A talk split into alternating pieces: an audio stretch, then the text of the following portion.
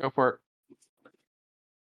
Hey guys, and welcome to another episode of the Tokyo Secrets podcast presented by AnimeSecrets.org. I am your host, Nathan Nassau, and today we have reached a massive milestone for our podcast.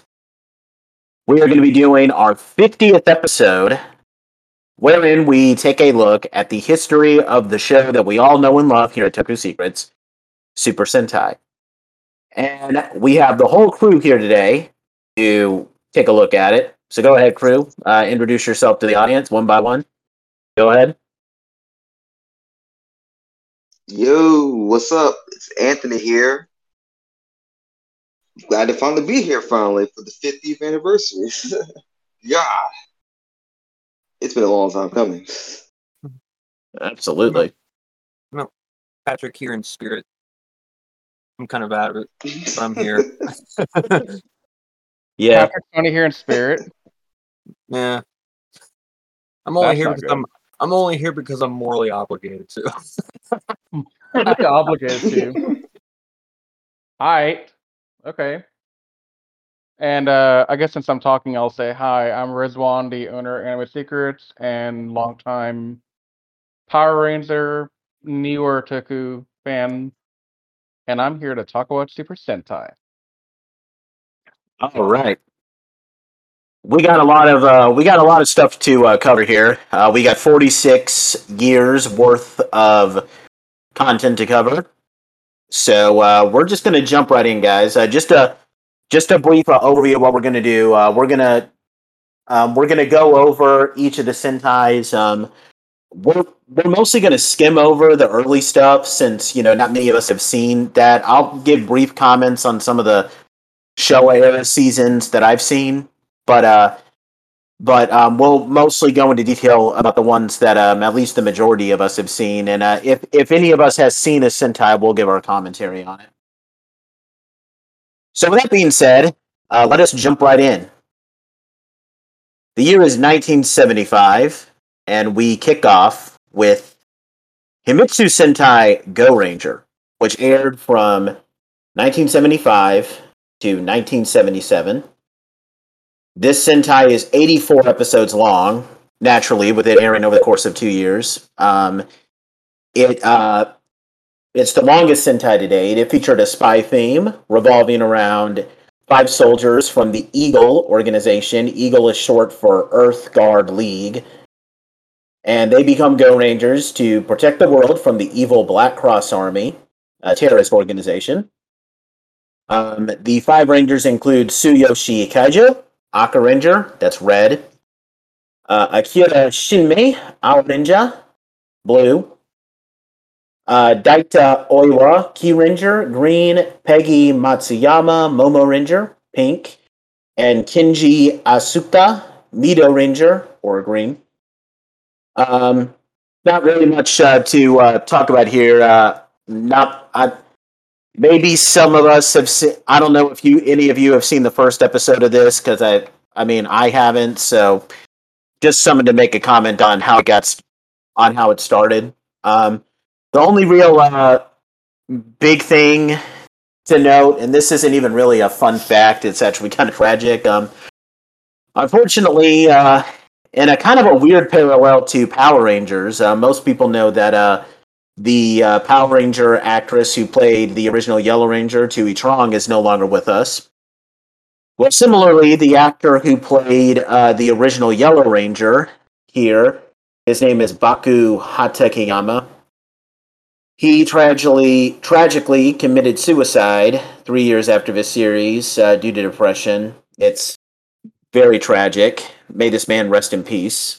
With that being, just goes to show a Yellow Ranger curse. May both these Yellow Rangers rest in peace. So after Go Ranger, we move on for 1 year. In 1977, we have Jaka Dingekitai, which revolves around 4 young adults becoming cyborgs. They get cybernetic upgrades to become heroes and defend the world from crime. They're all based on playing cards. Red is the Ace of Spades, Spade Ace. Blue is Diamond, Diajack, so the Jack of Diamonds. The Diamond, you got Jack of Diamonds. The Pink Ranger is the Queen of Hearts, Heart Queen, and the Green Ranger is Clover King, so the King of Clubs. This Sentai actually is kind of a first. It introduces the concept of a Ranger joining the team later. Originally, it was just a 4-man team with red, blue, green, and pink. And it was, and later on in the show, the character Big One, the White Ranger that you can see here in the photo, he joins later. He's based on the Joker card, and he is called Big One. Now, unfortunately, this show was not really popular like Go Ranger because it tried to take a more darker approach, and it was canceled after 35 episodes. This makes it the shortest Sentai to date. After that, we have a brief hiatus in 1978. And no, you're not seeing things. This is Spider-Man here. No. Yep. This is Spider-Man that you're seeing on the screen. Right, it's Patrick. Patrick's a big Spider-Man, Spider-Man fan, ladies and gentlemen. He's a big Spider-Man, yes. Mm-hmm. Yeah, I'm also a big Spider-Man, but you can interpret that however you want. Yeah. Yeah. Just a long story short, after Jaka got canceled, Toei formed a brief... it was a contract that lasted for a couple of years with Marvel Comics, and as part of that agreement, they did a show about Spider-Man. Now, it's not the Spider-Man that we all know and love. Like, this isn't Peter Parker, and I haven't seen the show, so I don't know if it's like a guy who gets powers by being bitten by a radioactive spider or not, but it's all alien infused. Okay. Tech and superpowers and whatnot. Oh. Okay, so it pretty much bears no resemblance to Peter Parker at all. No, just the costume is the only similarity between the two. Yeah. The significance of this is that it introduced the concept of a giant robot, which is what you can also see here in the photo. Spider-Man using a giant robot, just like Peter Parker uses, totally. After this brief year of hiatus in 1978, we then move on to the next Sentai, Battle Fever J, which aired from 1979 to 1980. Now, it should be noted that for a while, this was considered the first Sentai because this was the beginning of Sentai airing regularly like we know now. So Battle Fever J was considered the first official Sentai up until 1995, but we'll get to that later. Not really much to talk about with Battle Fever J, except that it is the first Sentai to introduce the concept of the giant robot, which you can see here in the photo. Battle Fever Robo. After that, we have Dengeki Man, an electronic theme, which revolves around descendants from a previously destroyed star to battle against people who destroyed their star. This Sentai introduced a couple of concepts. It was the first Sentai to introduce the idea of Henshin devices that allowed them to transform anywhere, because in Go Ranger, they had to transform at their base, kind of like similar to how the old Wonder Woman show did.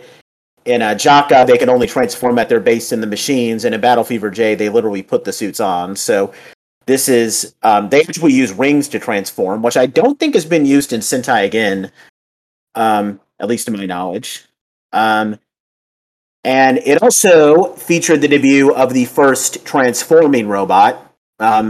This flying vehicle that you can see on the right-hand side of the screen would transform into the robot called Dai Dinjin, I believe it's called. I might have butchered that, and I apologize if I did. After that, we have Taiyo Sentai Sun Vulcan, which features an air, land, and sea theme. which revolves around a team of combat specialists battling against the evil Black Magma. Now, it should be noted that this Sentai was actually originally intended to be a direct sequel to Dengeki Man. In fact, there was originally supposed to be a 5-part episode where they would have the Sun Vulcan team up with the Dengeki Man, but they couldn't get everyone together. So the only real connection is that there's one episode where they acknowledge the Dengeki Star that gave the Dengeki Man their powers, and then midway through the series, one of the main villains from Dengeki Man joins the villains from this season. She's played by Michiko Soga, whom we all know for playing Witch Bandora in Geo Ranger. And if you don't know anything about Sentai, she was Rita in Mighty Morphin Power Rangers, at least in season 1, before they changed the actress. Sentai is the only one to feature a 3-man team from start to finish. It's also the only Sentai, and this actually kind of generated a bit of controversy. There's no female members of this Sentai. All three of them are men. And it is also the first Sentai to feature a robot that transforms from two different robots. Von Eagle, that's the red one. He pilots the flying machine here, and then Blue and Yellow pilot this big tank-looking, like silo-looking thing, and it combines into Sun Vulcan Robo. Now, it should be noted that Stan Lee, and when I do say Stan Lee, I mean that Stan Lee. May his soul rest in peace. That amazing man. He was a huge fan of this Sentai and attempted to make an American adaptation through Marvel, but no American networks were willing to give him the time of day. So this almost became the closest thing we got to Power Rangers. Now, one last thing. I have seen this Sentai, Sun Vulcan, personally, and I wouldn't recommend it. I'm not a... Yeah. I've heard that, too. Like, Sun Vulcan just was... The way it was described to me was awkward. Yeah, it's just... Think it's a fair statement, but if you can elaborate there... Yeah. It's just boring to me. I mean... Because keep in mind, like, I watched this Sentai after I watched, like, a ton of very story-heavy Sentais. So to see one that's, like, incredibly episodic and, like, none of the characters really do anything. I mean, the one who has the most character is Ball Panther. That's the yellow one. And even then, the only reason he has so much personality is because he's the comic relief character. So It's just boring. It's, like, very stereotypical 80s, like, you know, not much story, just a lot of action. So, yeah, this is definitely one Sentai that I don't think we should cover here on Toku Secrets.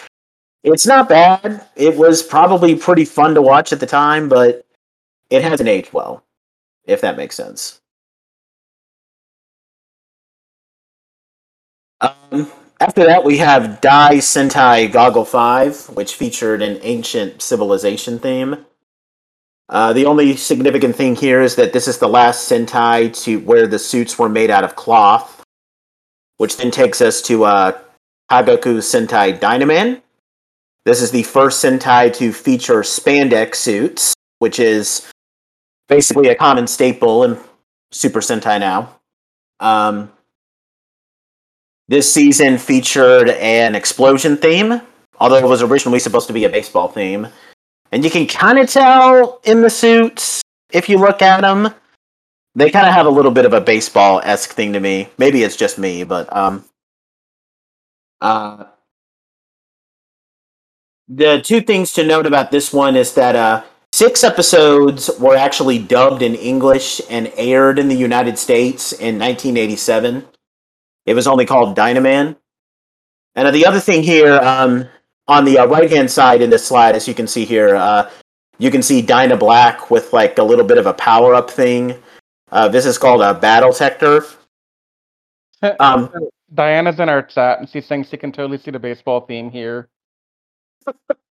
Okay. I love it. Also, yeah, I can see it because of the baseball caps, like field on the top of the helmet. Yeah. Sorry, carry on. That's cool. Yeah.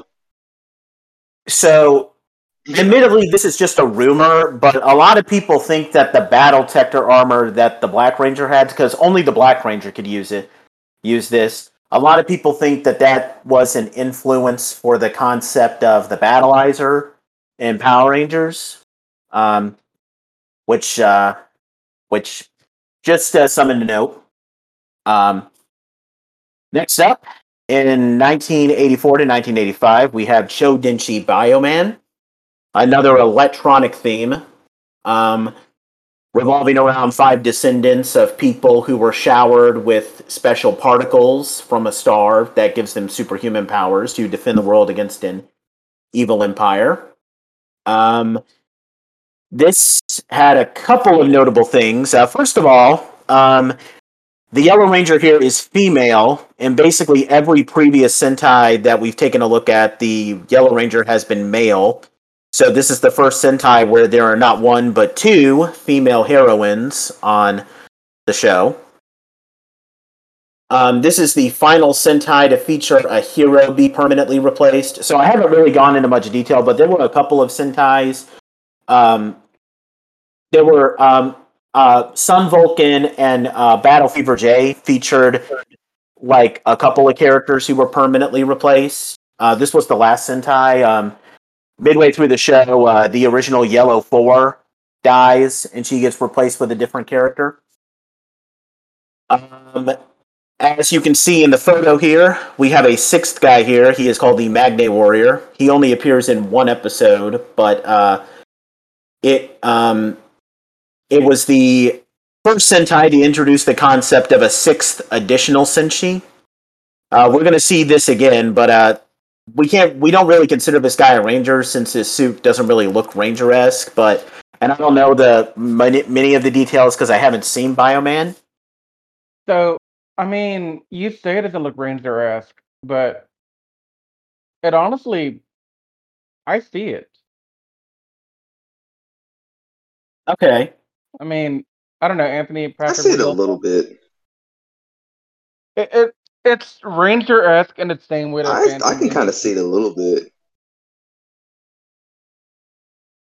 Well, I'm not sure like what separated this one from Ranger-esque, you know. Yeah, something like that. Well, it was the first to at least introduce the concept of an additional Senshi, which, as we know now, in Super Sentai is basically a common staple. But as you can see from the pictures that we're looking at, that's not currently a thing. I mean, how long was he active? Was he like a true like episode to episode? I think he only appears in his Ranger form in like one episode, at least according to the Ranger Wiki.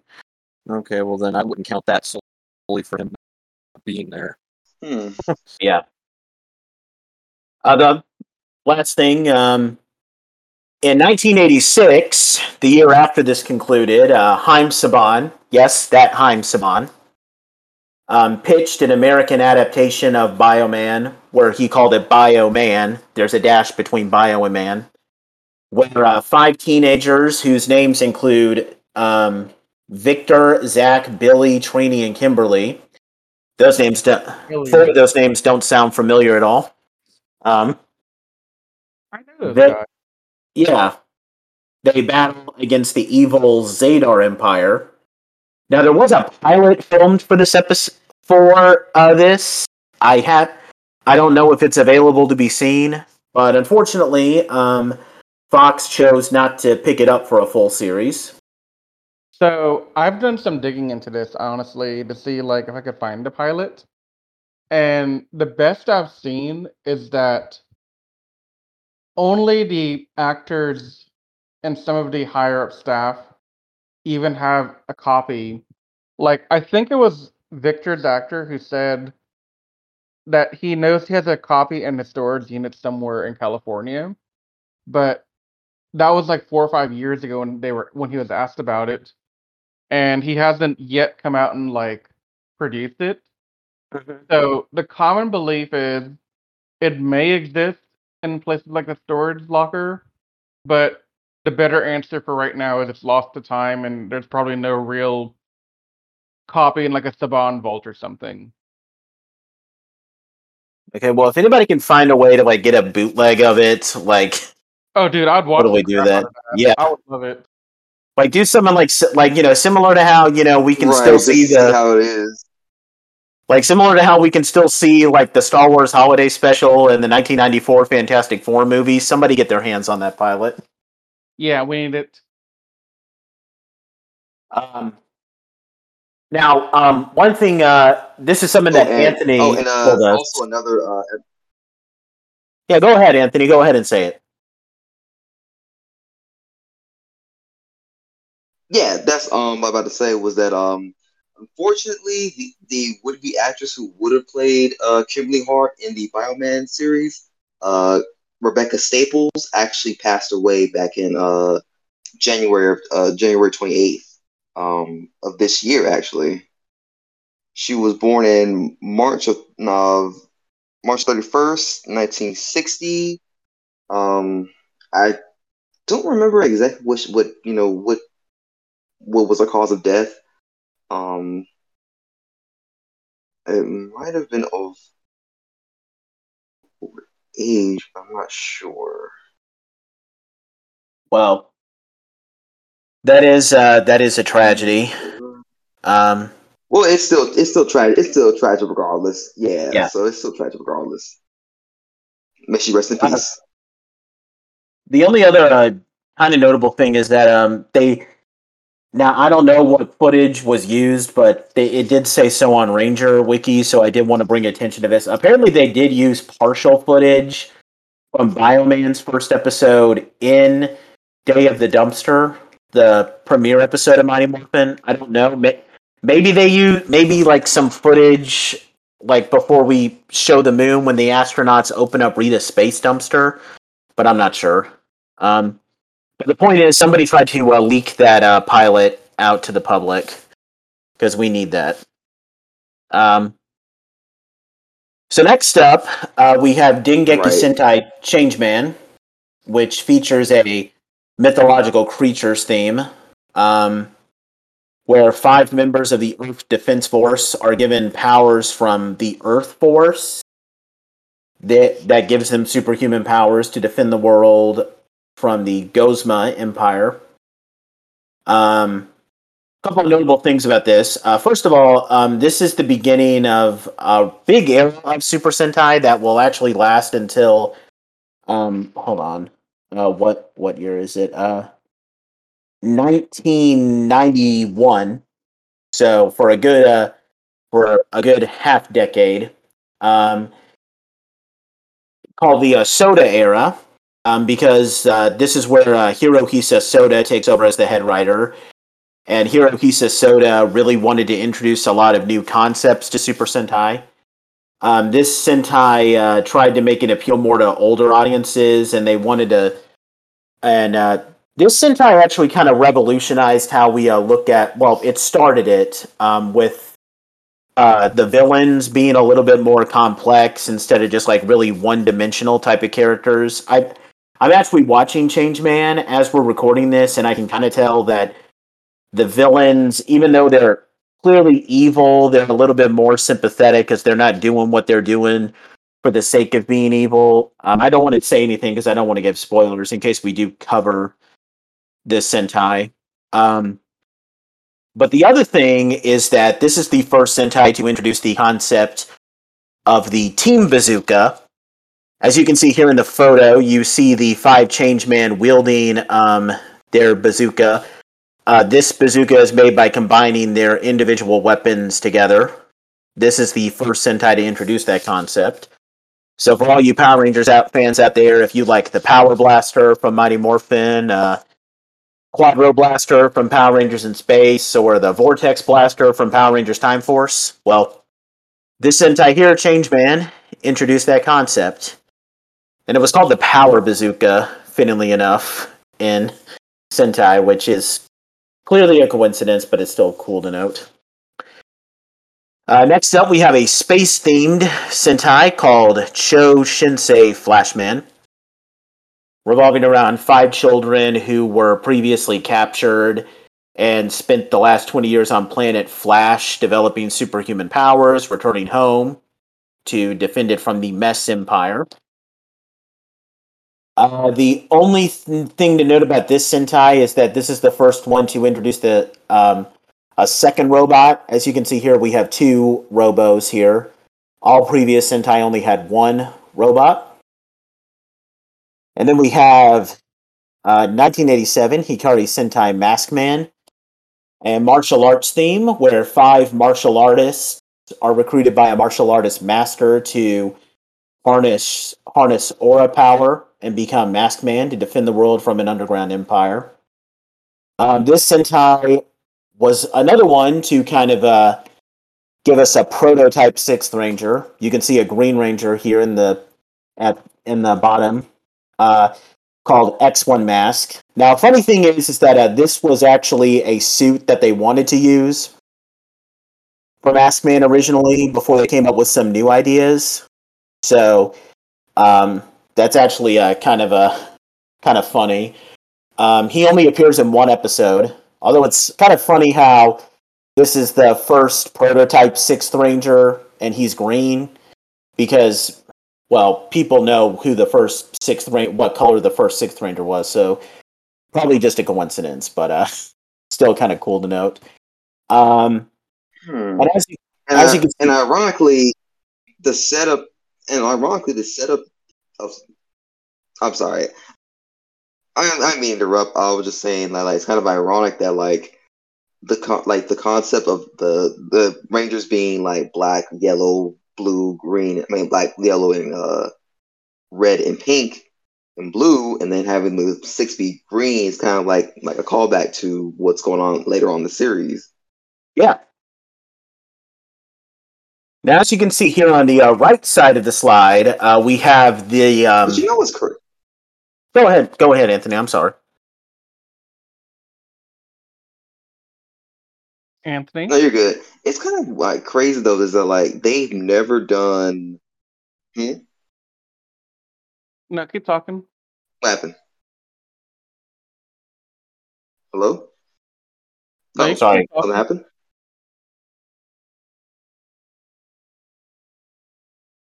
Oh, okay. No, what I was about to say was that you know what the crazy thing is that Sentai has never done a team with the same colors as the team from MPR season 2 with white, black, pink, blue, yellow, and red. Yeah, that is interesting to note. Oh.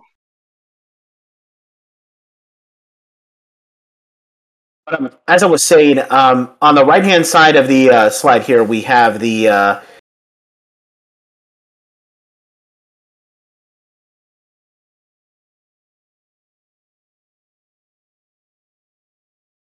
vehicles. That's what they're called.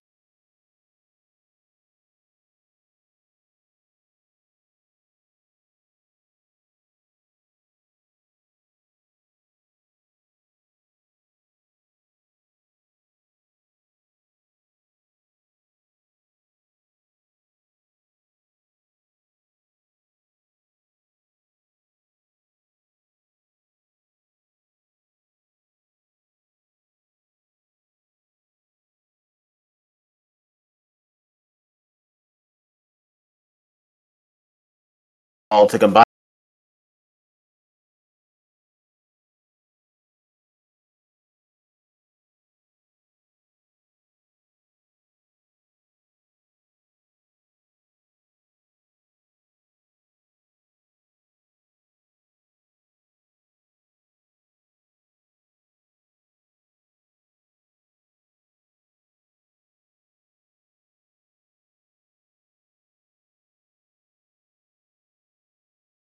To form them that, but if someone were to tell me that they don't care for this Sentai, I wouldn't mind it. I like it for selfish reasons, so that's just me. But the one Sentai of the Showa era that we are going to cover on this show, no matter what anybody here says, is the final Sentai of the Showa era, Choju Sentai Live Man, which features an animal theme. It is about... now, the thing to note is that this was considered the 10th anniversary of Super Sentai when it originally aired, since, remember, Go Ranger and Jaka are not considered part of the franchise right now. It revolves around three students who have to use, from a science academy, having to use their suits created by their academy to battle against three other students that join the evil organization called Volt. And later on, they get joined by two young men who are brothers of students that were killed by the rogue students. This actually introduced another time where the Sentai started off with some Rangers, and then other Rangers came in as permanent mainstay. It started off with red, blue, and yellow, and then black and green joined later on. First Sentai to feature a female Blue Ranger. And she's an awesome character, by the way. And as you can see on the right-hand side of this slide, we see a couple of mechs. Once again, we have a Sentai introducing a concept. The one on the top here is Live Robo, which is made from the mechs of red, blue, and yellow. Then we have Live Boxer, who's the one on the bottom right corner, which is made from the mechs of black and green. And you can combine those to form Super Live Robo. This is the first Sentai to feature the first combination Robo. They call them Super Robos and Super Sentai. So for those of you who love your Mega Dragon Zord, Mega Tiger Zord, Lightspeed Solar Zord, all those cool combination mechs, you can thank Live Man for introducing us to that. And I have seen Live Man, and everybody says that this is the best season of the Showa era. This season received so much hype from the fan base, and as someone who has seen it, I can tell you that the hype is 100%. I love this Sentai. It's in my top 5. I can understand if, we don't want to cover too many Showa era seasons here on the Toku Secrets podcast, but this is one that I feel like we have to take a look at some point. It is top amazing. 5 from all Sentai or from that era? Top 5 from all Sentai. Wow, that's high praise. Yeah. It's absolutely amazing. I think, the characters are all really good. The villains are what probably make the Sentai, since, they're a little bit more three-dimensional instead of just being, evil for the sake of being evil. There's a real tragic element since, the villains are also the friends of the Rangers. So it's definitely a lot of heavy-handed stuff. So, this was a perfect way to wrap up the Showa era. We're definitely going to have to watch this Sentai at some point. Not saying that it has to be the next one we watch after Shinkenger, but, at some point we're going to have to cover it, guys. So next up, after that really big peak, we have Kozuko Sentai Turbo Ranger, which is about 5 high schoolers teaming up with a race of fairies to battle against the Bomba Empire. This Sentai featured a car theme. Now the only thing to note about this is that, like I said, Live Man was considered the 10th anniversary of Super Sentai. So in order to celebrate that, Turbo Rangers premiere featured their first episode with the Turbo Rangers teaming up with all the previous Sentai, at least from Battle Fever J up to Live Man, which you can see on the right-hand side of this slide. Not much else to note about that. After that, we have Shikyu Sentai 5-Man. I don't really know. I don't think there's really much of a consensus on what the theme for this Sentai is. It revolves around 5 siblings who are teachers at the same high school using technology to defend the world from an evil empire. The only notable thing is that this is the first of a couple of Sentais where all five Rangers are brothers and sister. There's going to be a couple of other Sentai that we'll view that uses that concept. This was the final Sentai of Hirohisa Soda before he decided to retire. And unfortunately, it was not popular. This Sentai almost killed Super Sentai, actually. Toy sales were bad. It saw the worst ratings for Sentai at the time. Largely due to Hirohisa Soda kind of trying to repeat a lot of his old concepts. And like as a greatest hit season, it did not work out. And it almost got the show canceled. But that's where the next Sentai, Choju Sentai Jetman, a.k.a. the greatest Sentai of all time. I don't care what anybody else says in this. This is the greatest Sentai of all time. Comes in to save the franchise. Choju Sentai Jetman, it features a bird theme.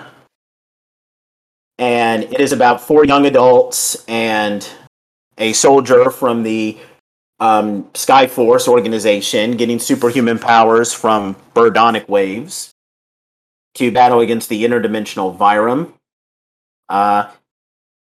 This Sentai was super popular because it embraced elements of drama and storytelling on a completely different level. It was still almost the final Sentai because apparently they thought that this Sentai was so amazing that it was a good way to end the series on. But they obviously allowed it to continue. A couple of notable things. This is the first Sentai to feature three Robos. We have the Tetra Boy, the blue one in the middle here, was the third one. We also got another sixth warrior. He only appears in one episode. Well, two episodes, but his Ranger form only appears in one episode. Called Don. And it's funny that his name is Don in this show, given who the actor plays in the next season. And I'll get to that. Patrick can help me out. Funnily enough, this Sentai was actually so popular that 3 years after it came out, there was a manga series based on it. It's considered non-canon because there's a lot of inconsistencies.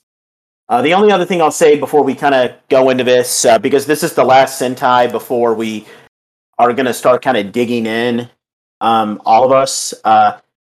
This Sentai was almost adapted into Power Rangers. Saban attempted to use Jetman as his first season, but Fox decided to use the next Sentai as the first successor due to its theme supposedly... appealing to children more. We'll get to that in the next slide. So have I said that Jetman is the greatest Sentai of all time? Because if not, it's the greatest Sentai of all time. The drama and the characters, Black Condor Guy Yuki is probably my favorite Ranger ever. It sucks that his actor is coming to Power Morphicon this year and I'm not going to be able to meet him, but I hope that I will be able to meet him soon. Patrick, you've seen Jetman, so could you help me out here a little bit, man? Yeah. Probably have every Sentai and Power Rangers season, if you were to dump them all in piles, probably has the best group of villains. Absolutely. Writing-wise. I don't know if I would say it has the best written cast of Rangers, but the writing that was there is top-notch, for sure. The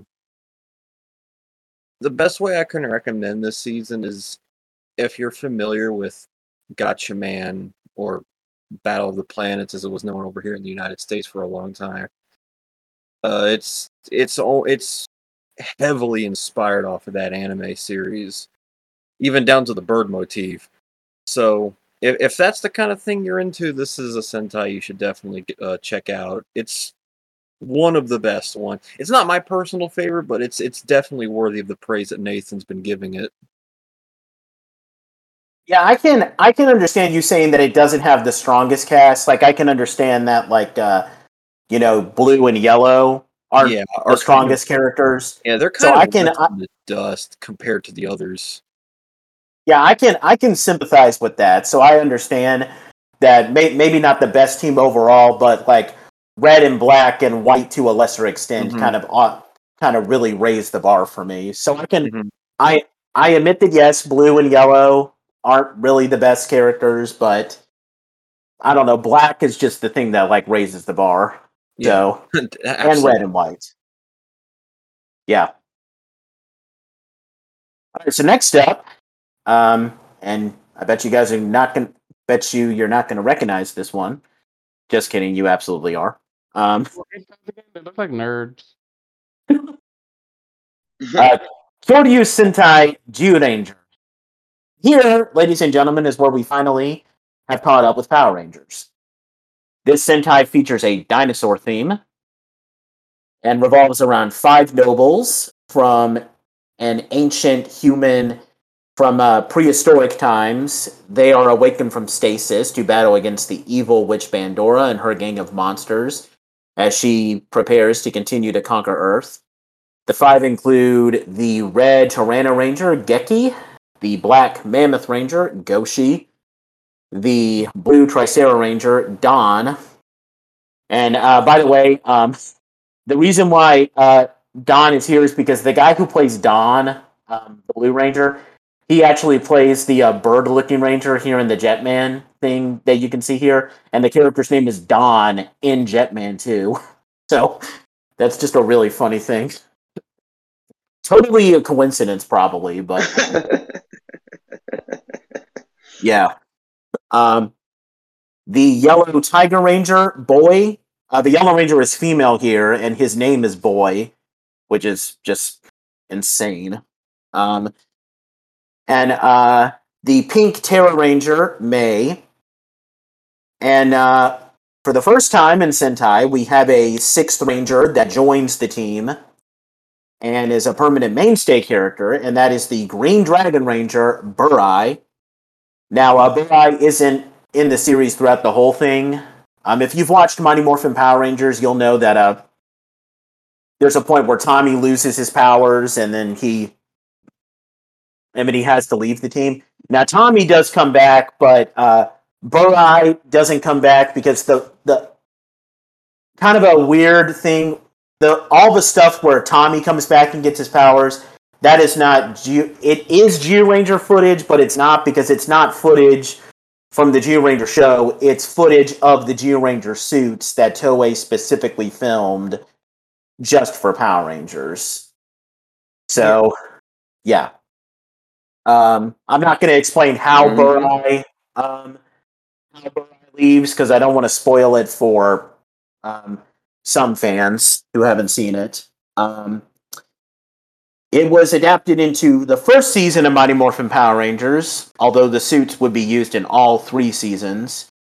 And it also introduced the concept of an ultimate mech, since as you can see here, you see the Ultra Zord.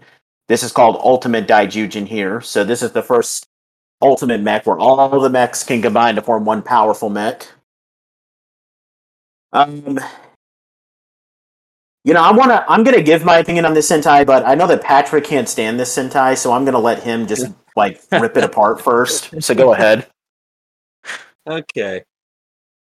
So, you know how the things you want out of a story, you want a well-written plot with hooks and turns and everything. This has nothing. It's incredibly episodic from start to finish, for the most part, outside of a couple minor story arcs. You'd like to have characters with... I'm hearing an echo, by the way. Coming out of your mind, Nathan. Was that from me? Yeah, it's coming out of your side. Okay. Yeah. I'll I can mute myself. All right. You want to have characters that have depth and storylines that go from the start to where they're different characters by the end. That doesn't happen here. There's no real writing to the season. there's no character depth, there's no character arc, there's no like real storyline to this season. It's just nonsense. Like the only real interesting part about the season is Dragon Ranger, which is kind of hilarious because he was added into the story last minute as a ratings grab because Zoolander was doing so poorly in the ratings that the writer, I forgot his name, decided to shake things up a little bit by adding in a sixth ranger, making him a mainstay of the show as like a way to draw in more people, and he ended up being the best thing about this season. And that should tell you everything that's wrong with it. That's something that was shoehorned in without any real preparation or build-up ended up being the best part of the series. It's like, I know people give Mighty Morphin Season 1 a lot of crap for being very basic and generic, but at least it has characters to it.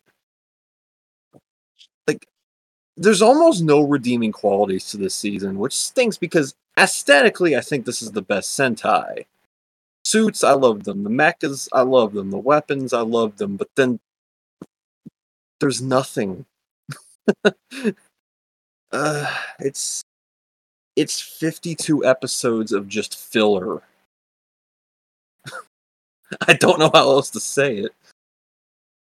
No, that's fair. I mean, I can understand that. Yeah. Yeah, I think that too. When I first watched this Sentai, I loved it. You know, I thought it was great. Now, to be fair, I was kind of I was a dumb teenager when I first saw the Sentai and thought that like Sentai could do no wrong. I've kind of gotten a little bit off that, especially since I'm watching Mistar Fusion's Little Mighty Morphin G Rangers thing, which is an amazing series. You should watch him. There's a YouTuber called Mistar Fusion. He mostly does a lot of Dragon Ball Z videos, but he's recently been doing like a Mighty Morphin Geo Ranger series where he'll take the Mighty Morphin episode and then the Geo Ranger episode that it's getting its footage from and comparing the episodes. And he does a really good job at like pointing out the flaws. Like, funnily enough, you know, I thought that like the Green with Evil story arc was like kind of padded, which it is. The Green with Evil story arc isn't as perfect as people make it out to be. No. I thought that Burai's story arc was perfect, but seeing how slow of a start it gets off to, especially the first episode, like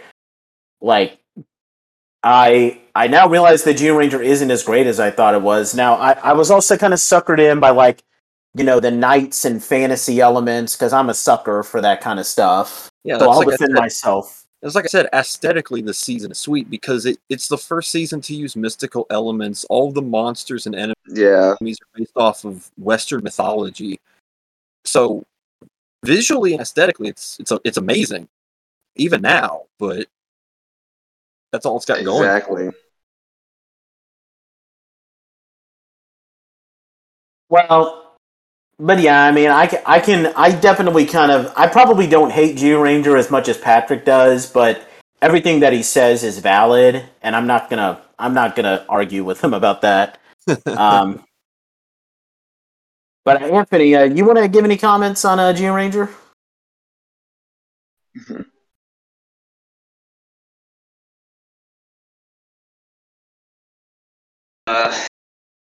It focuses way too much on the child of the week situations. Other than that, I really don't have anything good to say about it because, you know, I mean, the suits look cool, and the mech looks cool, but that's it. Yeah, absolutely. The kids of the week get more character development than the actual Rangers do. Please tell me y'all heard that. We heard it. Yeah, we did. Mm. Yeah, but don't only watch this season if morbidly curious about Mighty Morphin Sentai counterpart. Yeah. If you're not interested in that, please skip this season. It's so bad. Okay, next up, in the second Mighty Morphin Sentai, Gosei Sentai Dairanger. This Sentai features a Chinese mythology theme where 5 descendants from the Dai tribe must come together to fight against the evil, villainous group of leather fetishes called the Gorma tribe. Yeah. Where they use their mythical key powers. The 5 include... So the 5 include Ryo, Ryo Ranger, Red, the green Shishi Ranger, Daigo, the blue Tenma Ranger, Shoji, the yellow Kirin Ranger, Kazu, and the pink Hoa Ranger, Lin. They later get joined unofficially by a skateboarding child named Ko, and I do mean a child. And I'll get to that in a second. The Kiba Ranger, White. Now, this Sentai has been adapted into Power Rangers, but in different ways. So, the main adaptation was in Mighty Morphin Season 2. They used mecha footage from this. So, the mythical key beasts and... So this season's mechs were used for the Thunder Zords in Mighty Morphin Season 2. As you can see in the photo here, the White Ranger suit, the 6th Ranger, was used for the White Mighty Morphin Ranger starting in Mighty Morphin Season 2. Monster suits were used in Mighty Morphin Season 2 for the second half. The Henshin devices, like the morphers for the main 5 Rangers, were used. A slightly repainted version was used in Lost Galaxy for the Magna Defender morpher. The suit for the main villain was used for Master Org in Power Rangers Wild Force. Sorry that I had to mention that season, Riz, although we're going to have to mention it later, too. Returned a favor one day. Now this is just rumors, but according to some rumors, during the Lost Galaxy saga of Power Rangers Lost Galaxy, the final story arc before the finale, they apparently wanted to implement some ideas of, like ancient Power Rangers that were tied to the plots to the conflict with the Quasar Sabers 3,000 years ago. Had they gone with that, they would have used the suits for the main 5 ones, red, green, blue, yellow, and pink. Patrick's not a fan of this Sentai, and honestly, I'm not either. I think it's boring, to be honest with you. Like, I know that people love this Sentai, but the more I think about it, I think it's really just a style over substance, because there's a lot of cool things about it, like the key theme, the suit designs are awesome. I really love those suits, but there's nothing of substance to it. Like, I can't really remember anything about any of these 5 Rangers. I mean, I think Lynn is okay. I mean, I think she's okay, but none of these Ranger characters interest me. The Yellow Ranger was probably one of the worst Rangers ever, because he doesn't have a single focus episode. Kiba Ranger is just annoying. I really don't like him. Thank you. I think it's a style over substance, and I can understand you liking, like, the key and, like, martial arts themes of this Sentai. It's fine, but as far as, like, the substance of this season, it's just not. Another thing that doesn't do it for me. Another thing that rubs this season the wrong way for me is that people give Q Ranger crap for being so Red Ranger heavy, but this season is just as bad, if not worse at times. Like, Real Ranger does everything. Yeah. And I mean everything. Now, I I don't want to insult Ryu Ranger's actor because I have actually met him and he was really awesome. So I liked meeting him, but as far as his character is concerned, it's just yeah. But yeah, I'm gonna agree with you on the whole because I genuinely don't remember anything about this season up until the finale because the finale just really buried this season for me. The ending was a cop out. Yeah, it absolutely was. No, I don't want to go into much detail because we don't want to give spoilers to the people here. But yeah, explaining why it's a cop-out literally ruins the entire season. Exactly. So, but yeah, it felt like I got it. It literally just tells me that you just wasted your time watching the season. Yeah. So. Did you want to give any comments on this one, Anthony?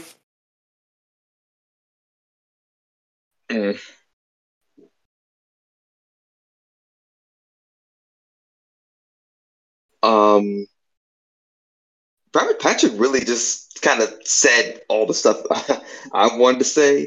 Oh, and fun fact, these costumes were actually used in a 6-part comic that I'm currently reading for it. It's not as bad, but it's a very, very, very, very slow read till they get to their powers. I'm just like, okay, like, the things are being used, but I don't really care about the story, but it's whatever.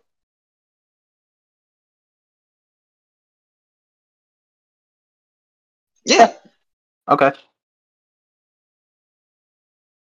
All right, next up, we're going to move on to the... They pretty much adapted the suits, but for some reason they added a Black Ranger to it too, so it's like... Oh. Okay, that's interesting. Sorry, that was the weird delay. I don't know why it's keep giving me an 8-second delay for some reason. I don't know why. Yeah, we're having some audio difficulties here, guys. We apologize for that. So next up, we have our last Mighty Morphin Sentai. That's what I call these three Sentais. Ninja Sentai Kaku Ranger, which features a ninja theme. Duh. It's all about 5 descendants of the great ninja taking up their family heritage to become Kaku Rangers and defend the world from the demonic yokai. It includes... Tsuruhime, Ninja White, Sasuke, Ninja Red, Saizo, Ninja Blue, Seikai, Ninja Yellow, and the English-speaking American cowboy, Jiraiya, Ninja Black. And they're also, later on in the show, assisted by the Ninja Man. That's what he's called. He doesn't have a human form. Now, this Sentai, as you can tell, was adapted... mecha footage and monster suits were used for early episodes of Mighty Morphin Season 3, and it would be adapted more directly in the Mighty Morphin Alien Ranger saga. Ninja Man was adapted into the character of Ninjor for Mighty Morphin Season 3, and then when they did the Alien Ranger saga, they used the Kaku Ranger suits for the Alien Rangers. So this one... looking back, this is probably my favorite of the Mighty Morphin Sentais, because, this Sentai actually took a very campy tone early on, and it's absolutely amazing. Oh, it's very 60s Batman inspired. Yeah, there's literally scenes where, they're hitting enemies, and you have words blasting out of the screen, like the Adam West Batman series. Mm-hmm. And... it takes a more serious tone in the second half of the show. And I think that the transition was actually pretty good. This is one Sentai where, it gives a shift in tone, but I actually think it handled it good. I wouldn't say that these... I think the reason why I liked it, I liked the ninja theme, and, there were a lot of really cool, memorable moments. I wouldn't say that the Kaku Rangers are the strongest team, but... At the very least, in the early episodes, you can tell that they hate each other and they have to learn to be more of a team. And that kind of touches me a bit. Jiraiya is probably my favorite. He's awesome. Yeah, there's a. This is one where I can't quite go into that much detail because I just think it's a really good one. Of the three Mighty Morphin Sentais, I would probably recommend this one the most. Yeah, it's not even close that this is the best of the three. I probably like this season more than most people tend to because I don't really see many people talk about Kagaku Ranger online. But yeah, the character development amongst the team is a slow burn, but it really peaks at the finale. And, absolutely. Oh, and it gets really, really heavy too. But yeah, the transition from the lighter tone to the darker tone was very fluid. And it had a lot to do with the introduction of Gacha Skull, who is Rito's counterpart. Because I know that Rito is basically a Three Stooges character in Mighty Morphin, but in Kagaku Ranger, his Sentai counterpart is the exact opposite. Yeah, he kills people for making jokes. So his introduction to the season really shifted the tone of everything, and it was like after he shows up to the ending, it's one of the best Sentais I've seen personally. So, and I would honestly say that the main villain, I can't remember his name. Yeah. He was adapted into Master Bile season 3. He's a pretty intimidating villain too, and might actually be one of the most powerful villains in Sentai, considering how they have to defeat him. It's probably because he had the most direct direct interaction with the Ranger team, because the Kagaku Rangers directly fought him half a dozen times before the finale or something. Yeah. It's actually kind of impressive because you don't normally see main antagonists get that involved that often. Did you want to add anything, Anthony? I know you've seen this Sentai before. I think he's away at the moment. Okay. Is he getting a snack? Yeah, but I wasn't sure if he was back yet or not. All right.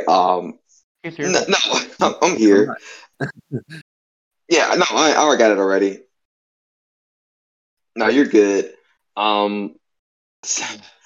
So with Jiraiya, he's definitely got. I agree with Nathan on this one. He is definitely one of my favorite Rangers in this season. He had a really, really good focus episode at one point where it's just like something out of a freaking kung fu movie, and I'm all for it. Like, I cannot say anything really bad about this season at all, really. Like, it's just that good to me. Yeah. It's kind of funny how this Sentai might be the least talked about of the three Mighty Morphin Sentais, because I really think a lot more people should be talking about it. I mean, I think it's getting a little bit more recognition because they did get the guy who played Sasuke to appear at a Power Morphicon recently, and I met him, by the way. He's awesome. But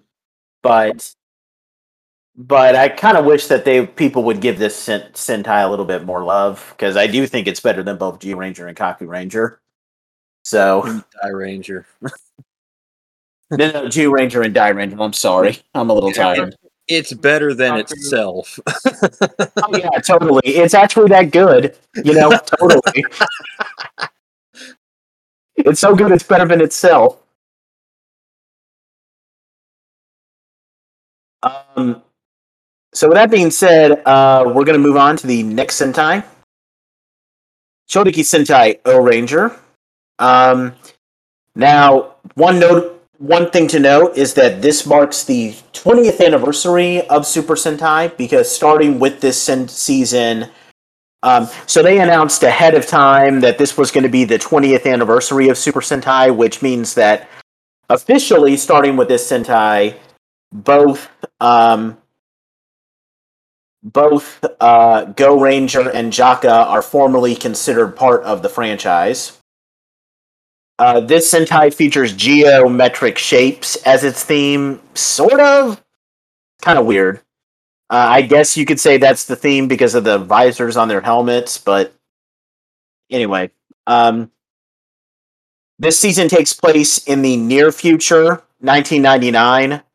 The near future, in the context of this Sentai, since it aired in 1995, where five soldiers from the United Air Force Overtech Hardware, or UAOH, are given superhuman powers to become O-Rangers and defend the world against the evil empire called the Baranoia Empire. And they later get joined by an ancient youth to... who defeated them 600 million years ago. The Rangers include Goro Hoshino, or O-Red, Shohei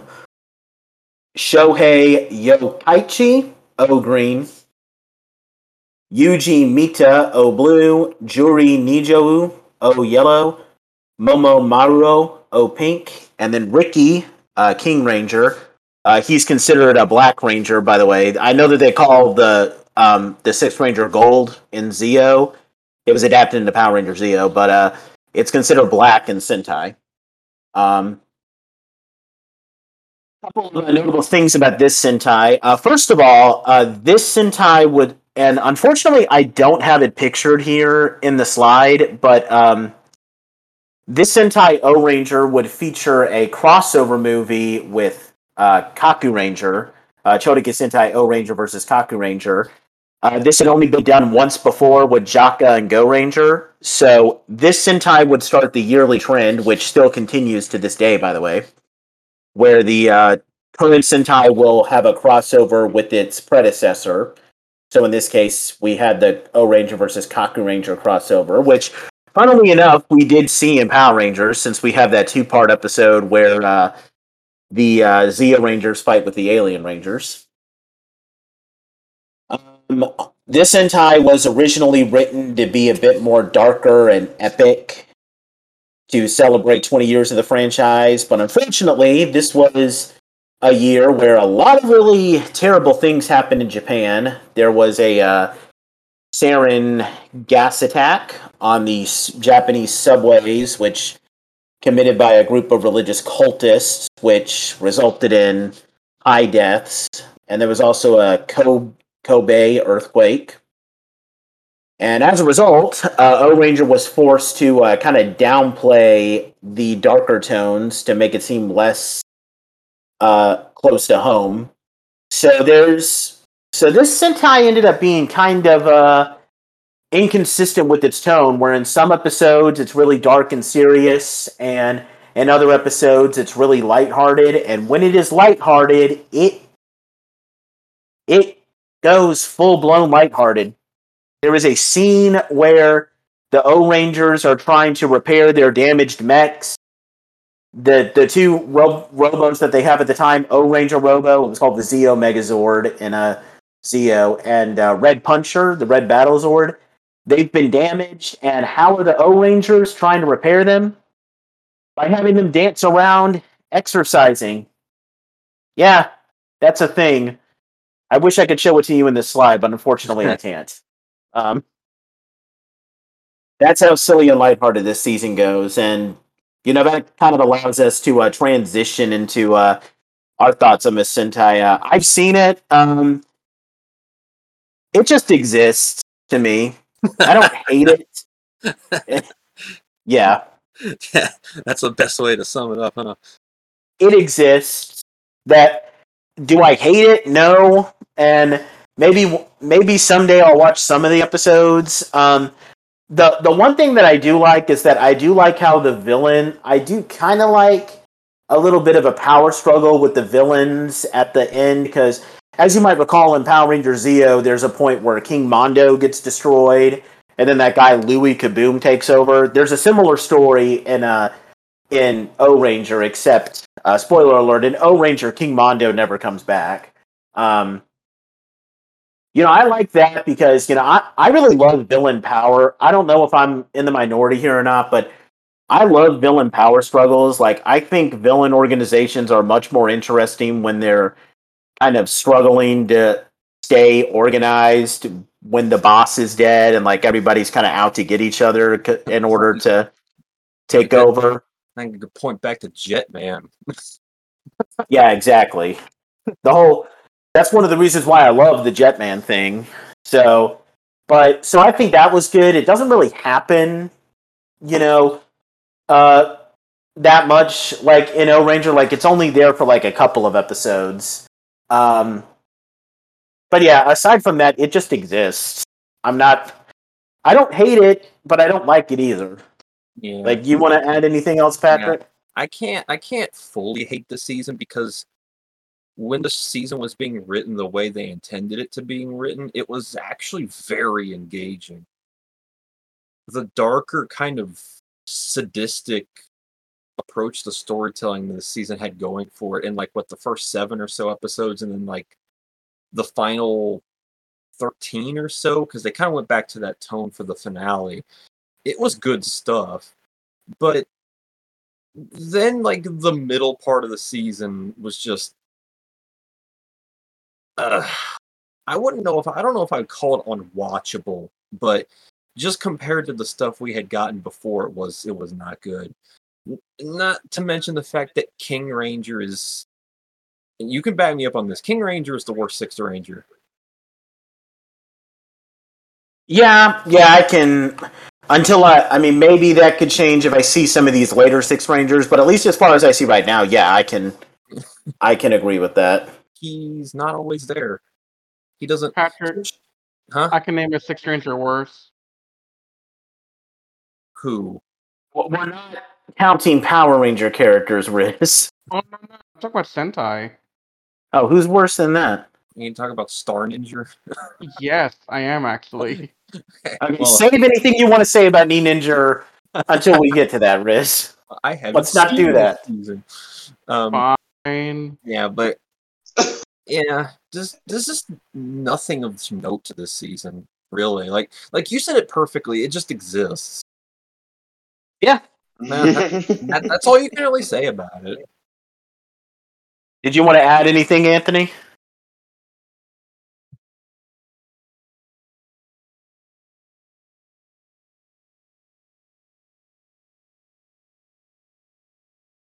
I remember being so disappointed continuously watching this after, like, what, the 7th or 8th episode. I'm just like, what happened? I mean, I get it. I understand.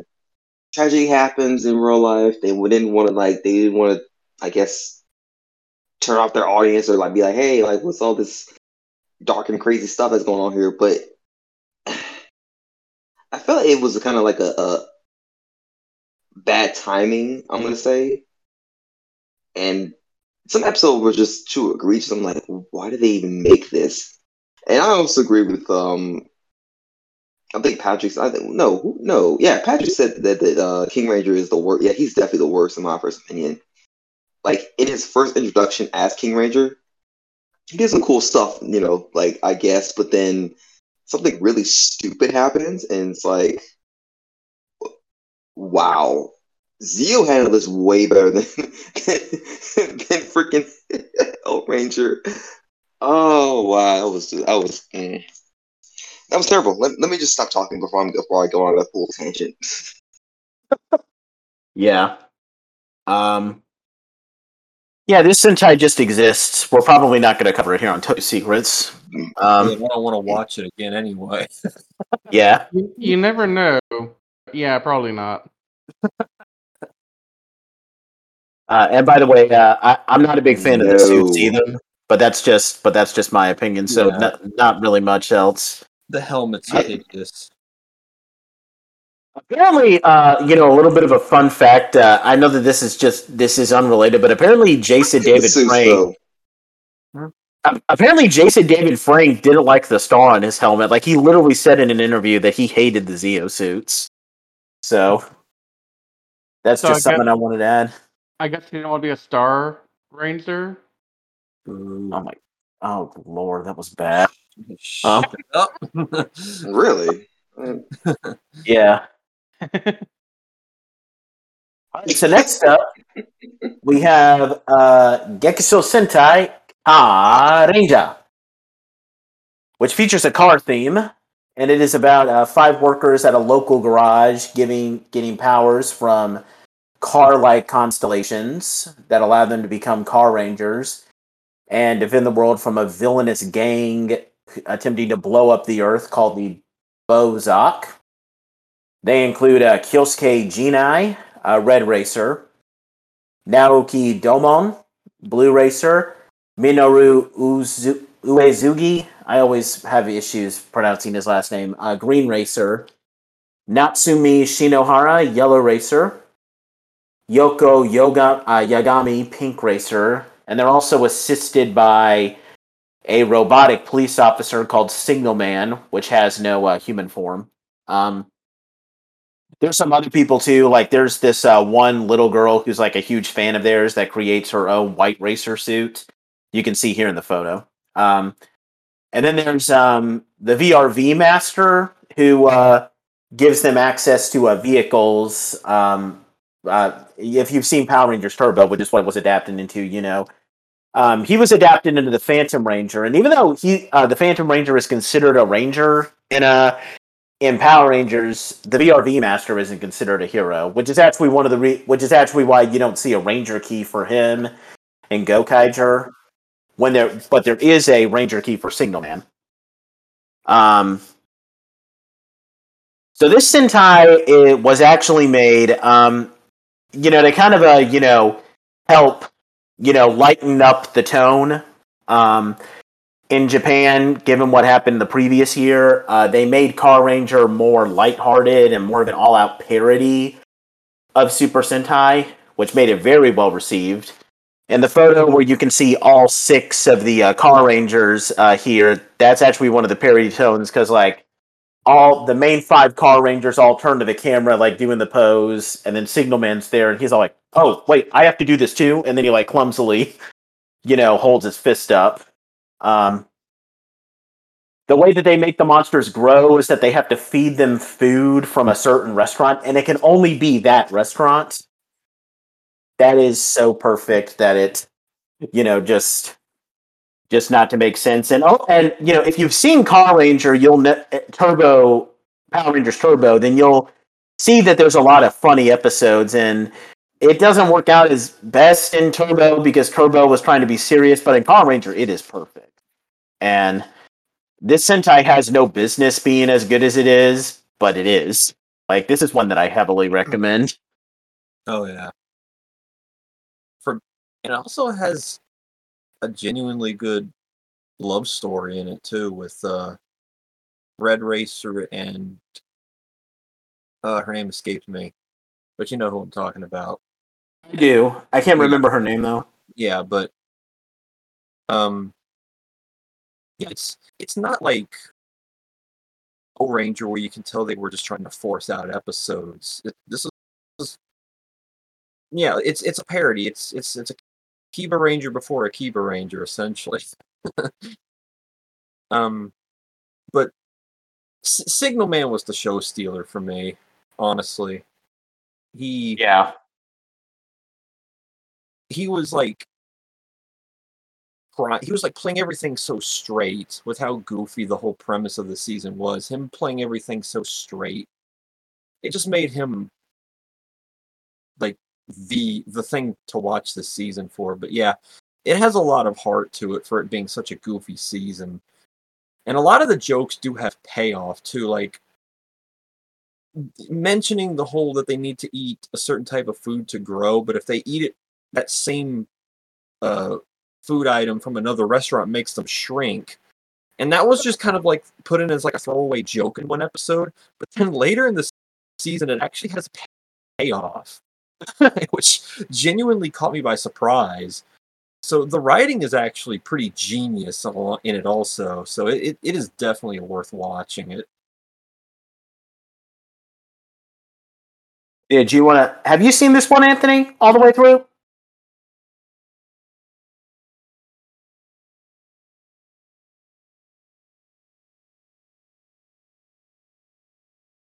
We have Anthony here? Way through, yes. Okay.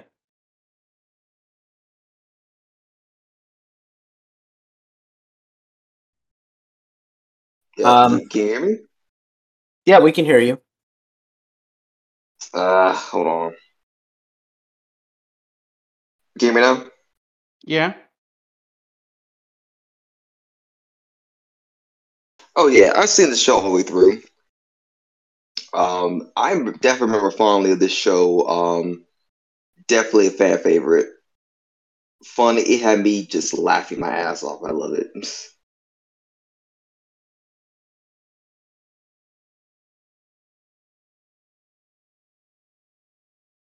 Okay.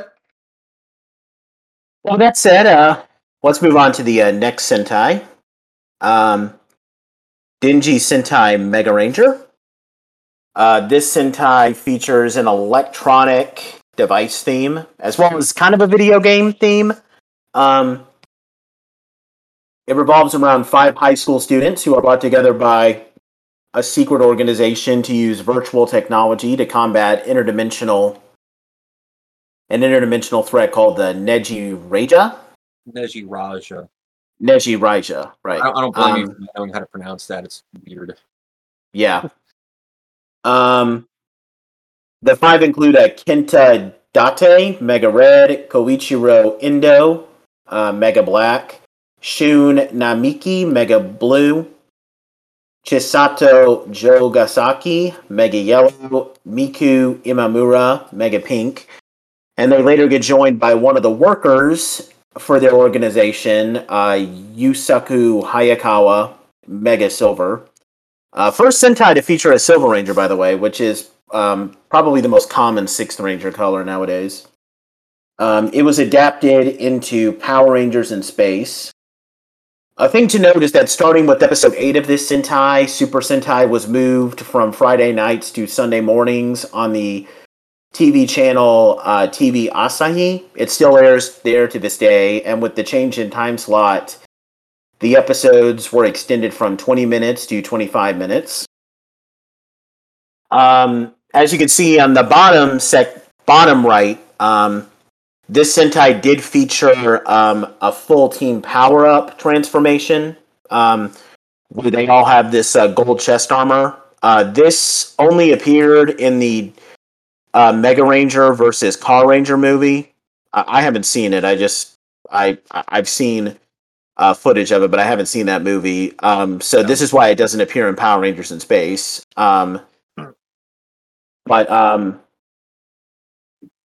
So with that said, with Power Rangers in Space, with Mega Ranger,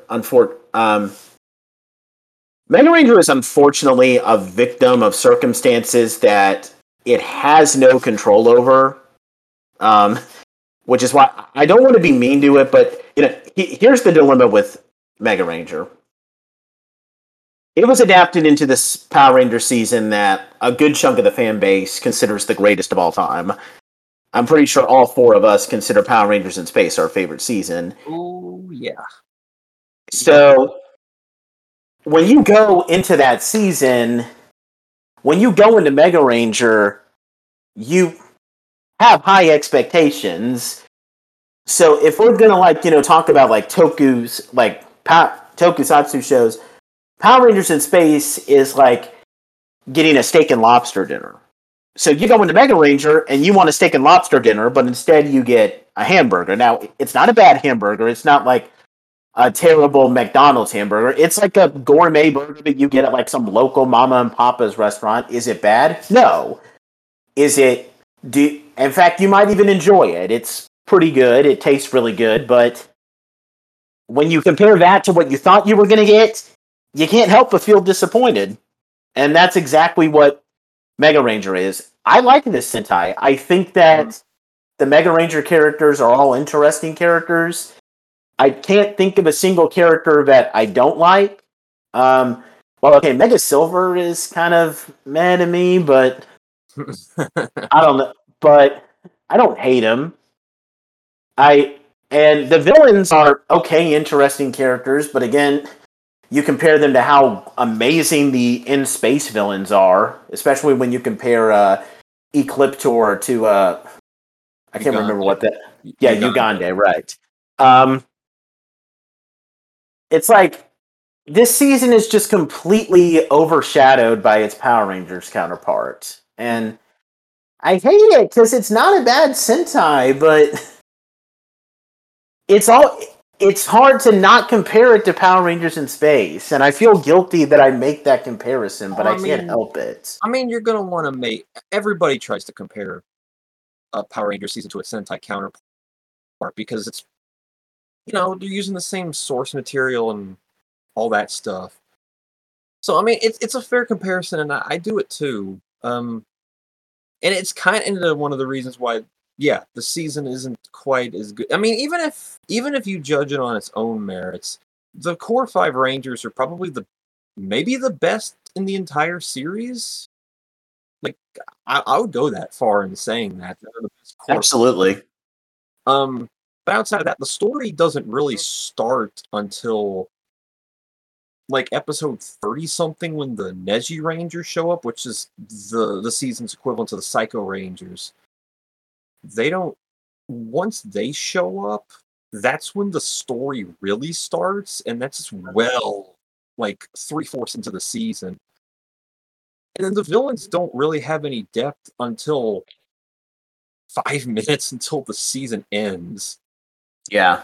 Dr. Himmler, who's the main antagonist of this season, literally he spills his origin, motivation, and all that stuff when he's practically dying in the final episode. So there's a lot of dropped balls in that regard, but I still say it's worth watching just solely because of the core five Rangers. They really hold this show up on their own.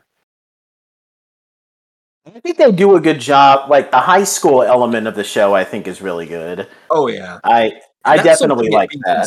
That's something it beats in space on for sure. Well, they kind of dropped the high school element of in space. Like, that's why I say that. Yeah, exactly. Did you want to add anything, Anthony, to this one? Commentary on this? I still like that. I actually did like it a lot.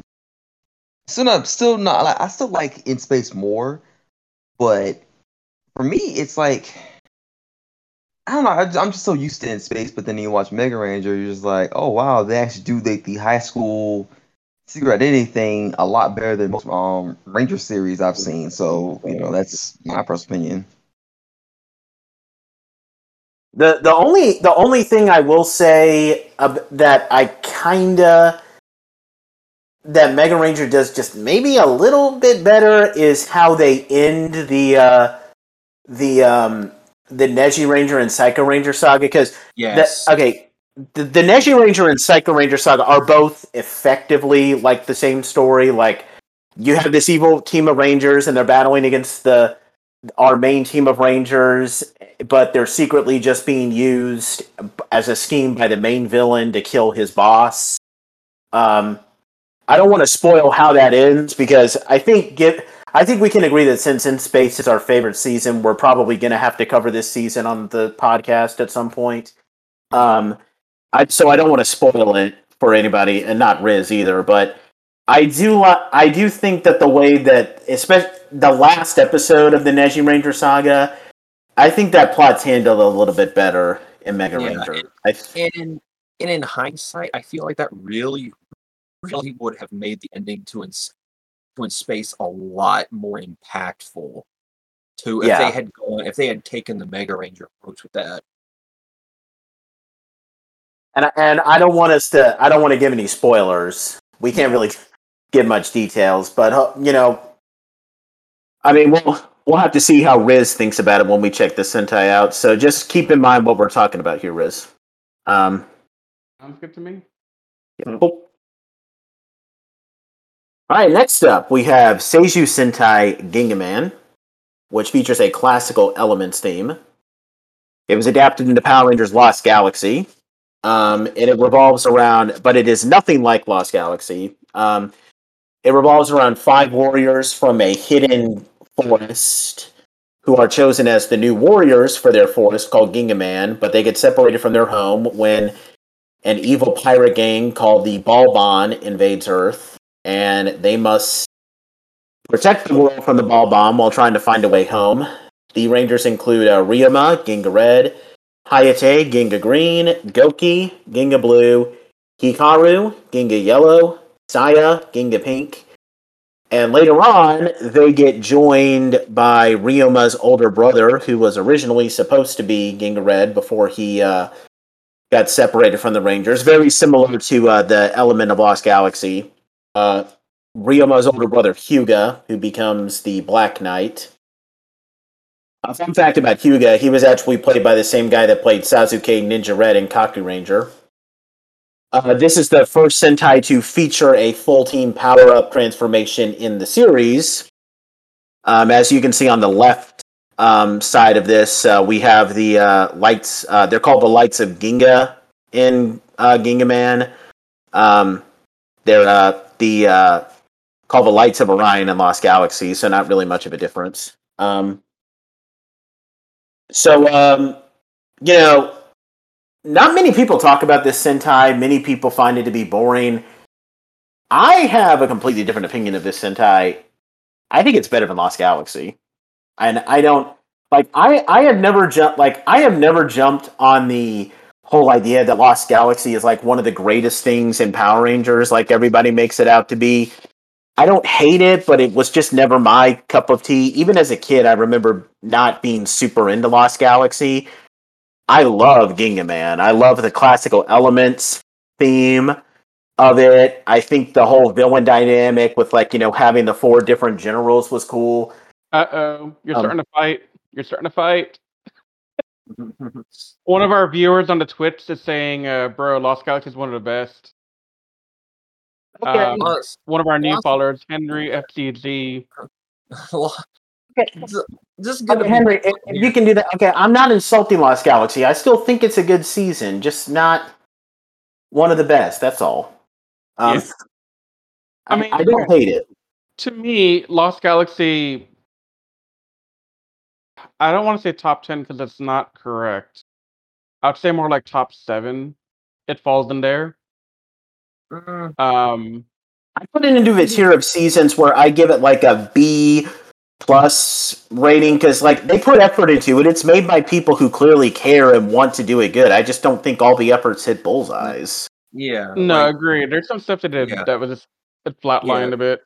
The two things that really killed Lost Galaxy for me, just to kind of bring this thing to a close, is the Lost Galaxy arc was a mess. And as cool as the space station idea was, it kind of wrote them into a couple of holes that kind of broke the illusion a little bit, which Ginga Man doesn't have to suffer with because it's on Earth. So, like, how are the Lights of Orion on Terra Venture? Yeah, exactly. Thank you. That makes no sense. No matter how much you think about it. The world may never know. Yeah. This ancient power source is located on what is probably an artificial biodome on a space station. Yeah, that makes a lot of sense. As for Ginga Man, Welcome to Power Rangers Logic 101. I love the classical element theme. All the Rangers have power over classical elements, and I think it's awesome. We get some good care. Like, I think the character development for Ryoma Red is actually a little bit better than Leo. Now, I think Leo is well handled, but I think with Ryoma, they really do a good job at, like, you know, him wanting to live up to his brother's legacy, and especially at the end. I don't want to give any spoilers, but there's a point where his test to see if he really is good without his brother is put to the test, and I think it works out perfectly. I love the other Rangers, not all of them. I love everyone except Hikaru, Ginga Yellow. Ginga Yellow is super annoying. I hate him, but if I take him out of the picture, it's fine. And he's not bad enough to, like, ruin the show for me. He's just kind of annoying, but I can tolerate him because there's 5 other people that are awesome. My favorite would probably be Ginga Blue, just because I think he's just, I don't know, he's just so likable, you can't hate him. Yeah. There's not much else I can really... I can't go into much detail because I just, like, I really love, like, the classical elements theme of it. And, like, you know, there are elements of the story that I feel like, well, I just feel like this season, like, hits me on a personal level that I can't explain. And that's why I enjoy it. I do think it's better than Lost Galaxy. But I don't hate Lost Galaxy, but I think this one is better. Yeah. I think Dengeki Man doesn't really do anything, like, groundbreaking or... like super noteworthy. It's just solid from start to finish. The plot has a good couple of twists and turns here and there. The characters are well written, but you know, it's not like Jetman or Shinkenger where it does really wild and new ideas. But what we got is just good, solid writing. It works. Did you want to add anything, Anthony? Like y'all said, I really enjoy Dengeki Man, and I do like Lost Galaxy in most regards. Like you said, the Lights of Orion thing was really dumb. I'm not gonna lie, that story arc was just so stupid. But other than that, I mean, you know, that's it, really. I probably will give Lost Galaxy this over Dengeki Man. There's a part of me that actually likes the original Magna Defender more than the original Black Knight before he was replaced. I can sympathize with that. Can you? Yeah. Yeah. Huh? Yeah, I can. I understand. I think Magna Defender was a little bit more tragic. Yeah, absolutely. And one other thing that doesn't make sense just to do this, like, you know, they copy a lot of episodes. Like Lost Galaxy copies a lot of the plots from the Dengeki Man fillers, especially in the Lights of Orion saga. Another one that doesn't make any sense, there's an episode where the Pink Ranger, it's an episode where they're looking for the Lights of Orion, or the Lights of Ginga in Dengeki Man's case. Both episodes are exactly the same, where there's an actress filming a movie that looks exactly like the Pink Ranger, and then she gets hurt, and then the Pink Ranger has to fill in. It makes sense in Dengeki Man because it's being filmed on Earth. How are they filming a movie on Terra Venture? Why can't they film a movie on Terra Venture? That just seemed weird to me. Like, filming... like, you're a space colony, and yet you're investing some of your money into filming a movie there? Like, who's going to see the movie? I mean, they can translate the movie back to Earth. That's not a problem. Okay, I know. That just seemed like a really weird priority on a space colony for me. Yeah. Well, I mean, okay, so honestly, to get into a Lost Galaxy review, but like the way I view a colony like that is they're their own self-sufficient community. They're not just there to be a colony. They have to also have like some humanity of the arts, and movie making is an art. Like, if you're just there doing technical and STEM work, you're gonna get burnt out. You have to have something fun to go with it. So I kind of support them having and then okay, I guess I can see that. And then compare it to the other season that's trapped in a dome. There's no reason for mob mentality to be important. This I can let this slide. Okay. Okay, you guys have convinced me. Okay, but I can see that. That's a different story. They're cheap, though.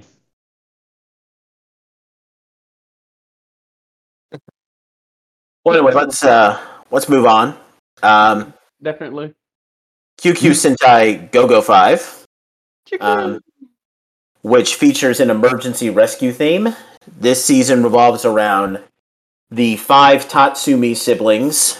Once again, all the Rangers are siblings in this season.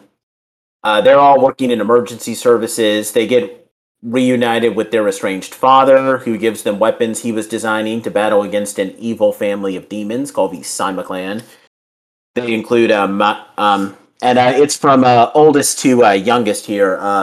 Matoi, Go Red, Nagare, Go Blue, Sho, Go Green, Daimon, Go Yellow, and Matsuri, Go Pink. I know what you're thinking. Why is the Silver Ranger not pictured here? Well, that's because the Silver Ranger does not exist in Sentai. Titanium Ranger, thank you very much. Well, he would have been called Go Silver in Go-Go 5. There was a suit actually created for the character, Go Silver, but it got scrapped due to budget issues. But then they later, they didn't make the suit, they designed it, but then they actually made the suit here in the U.S. to become the Titanium Ranger in Lightspeed Rescue. So just to answer the question in the audience chat, Henry, Titanium Ranger is a fully American invention. So in the Japanese counterpart, QQ Sentai Go-Go 5, we didn't actually have a Titanium Ranger. That's an American thing only. So it's only in Lightspeed Rescue. I have to think what the name of the season was in America. God. Yeah, yeah. Go-Go 5 was the last season to not have a sixth Ranger or extra edition in any way. Well, there was kind of a Ranger-like figure in the movie. I don't have him pictured here because I never watched the movie, but that's it. Go-Go 5 is... have you... Go-Go 5 is weird for me because here's the thing. I grew up with Lightspeed Rescue. Like, Lightspeed Rescue was probably, like, my favorite show when I was a kid. So, I go in with Go-Go 5, and it's good. I like it. I do think that they do a better job with the emergency rescue gimmick because there's like multiple episodes where they really do emphasize like the Rangers having to go in and like save people from like a burning building or something. I think they do that a little bit better in Lightspeed Rescue and Go-Go 5. Yeah. My problem though is that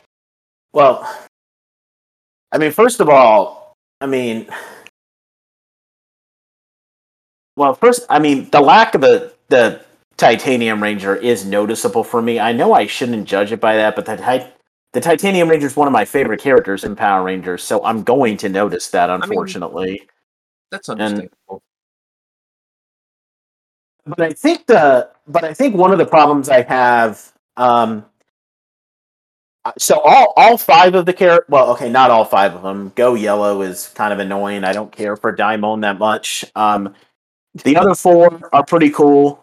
I probably like Go Green, Cho the best. I think he sees the most development, which is funny because his Power Rangers counterpart Joel is also probably the most developed in Lightspeed Rescue. I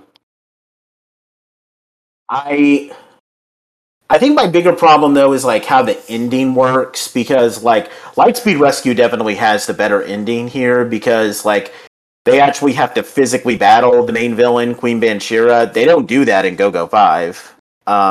They do, but then, like, they defeat her, and then she starts reviving the previous villains. Like, I pointed this out when we reviewed Lightspeed Rescue on the Otaku Sentai Digiranger channel.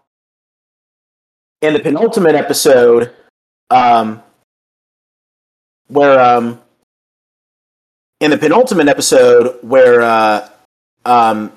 they battle against the super versions of Diabolico and Olympius, and they defeat them. That's the final battle in Go-Go 5. I'm sorry that I'm spoiling that, but I already pointed that out in the DigiRanger channel. So that just doesn't seem as great of a final battle as what we got in Lightspeed Rescue. I love Lightspeed Rescue's final battle. Like Patrick, have you seen this Sentai all the way through now? I've only seen half of it. Okay. So, yeah, I'm. Unfortunately, we can't ask Anthony because unfortunately Anthony had to log off. He's fine, everybody. We just wanted to point that out. Yeah. Yeah, I would still recommend watching this Sentai. It's good. I still kind of conflict whether I would call it better than Lightspeed Rescue or not, because if I call Lightspeed Rescue better, it's for very selfish reasons, but it's a good Sentai, make no mistake. I would definitely recommend it. And hopefully Patrick can recommend it fully when he's seen the whole thing all the way through. But, all right, next up, we have Mirai Sentai Time Ranger, which features a time travel theme. This is one of those Sentais where if you've seen the Power Rangers version, then you pretty much already know the plot to this one, because Power Rangers Time Force copies this Sentai a lot. In this Sentai, four cadets from the Time Police of the 30th century chase a gang of criminals into the present. They team up with a rich youngster to become Time Rangers, and they later get, and later a sixth Time Ranger shows up who's a former and different classmate of the rich youngster. The four cadets include Yuri, Time Pink, Ayase, Time Blue, Domon, Time Yellow, Neon, Time Green.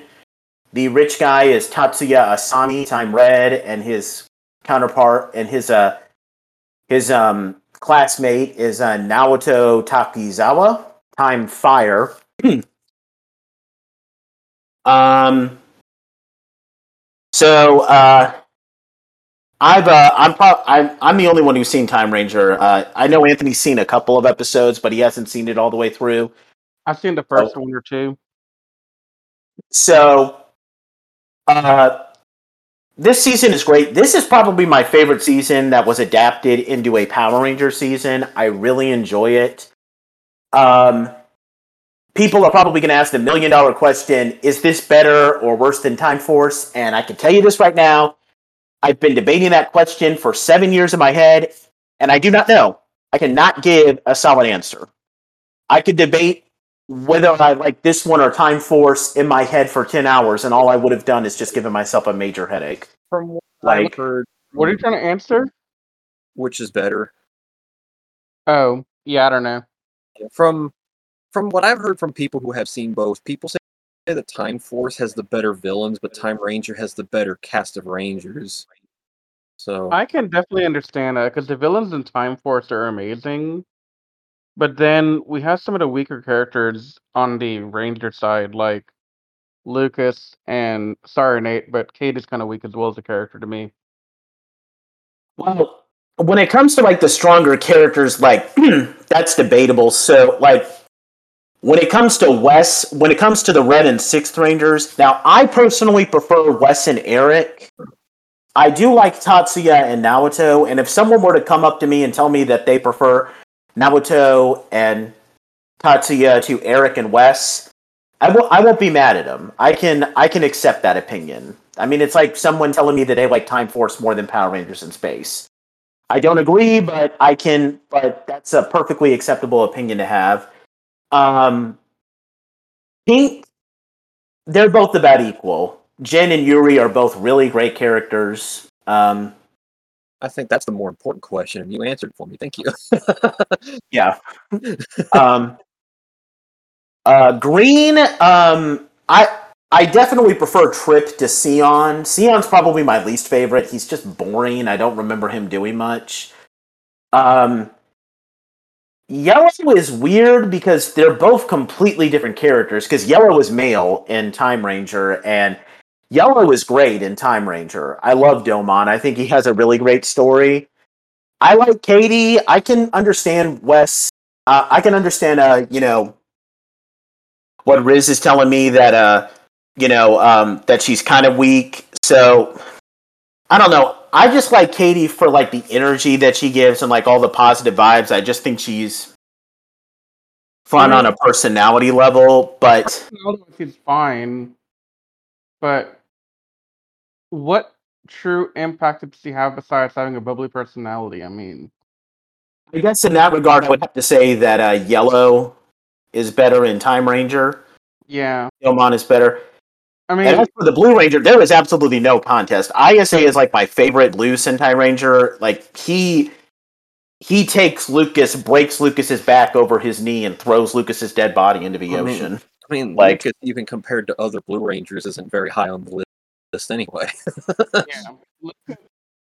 Lucas is one of the weaker Blues that we've seen in all almost 30 seasons of this now.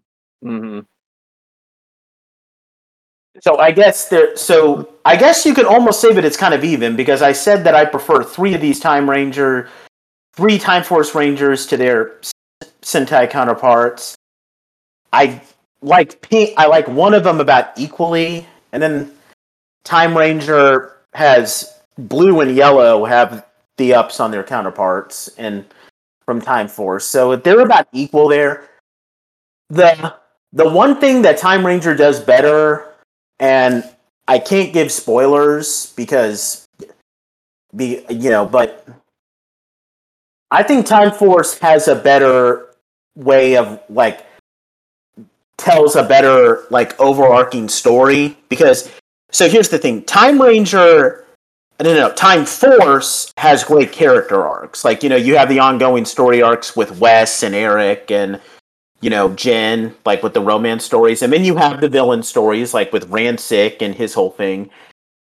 But the thing about Time Force is that a lot of major things, Frax breaking away from Rancic and, Frax releasing that giant dragon robot after the Rangers, which causes Alex to come back. And then, Frax building another robot at the end that, when battling with the Q-Rex causes all those portals to show up in the sky. All that stuff is just stuff that it just happens. There's no build up to it. It just happens.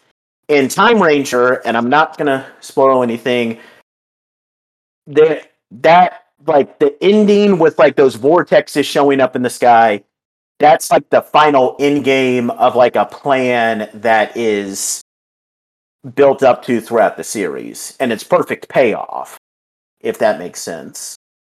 So Time Ranger probably handles the story better. Time Force does have the better villains. Rancic is an amazing villain, and Rancic doesn't have a Sentai counterpart, by the way. The main villain in Time Ranger is Don Del Nero, whose suit was used for Gluto, who, funnily enough, was a comic relief villain in Time Force. So yeah, I can't decide whether I like this better than Time Force, or if I like Time Force better than this. And hopefully when we review it, that's one of the reasons why this might be the biggest Sentai I'm looking forward to reviewing on the show, because maybe you guys can help me decide which one is better when we check it out, because I can't, because I desperately need some help with that.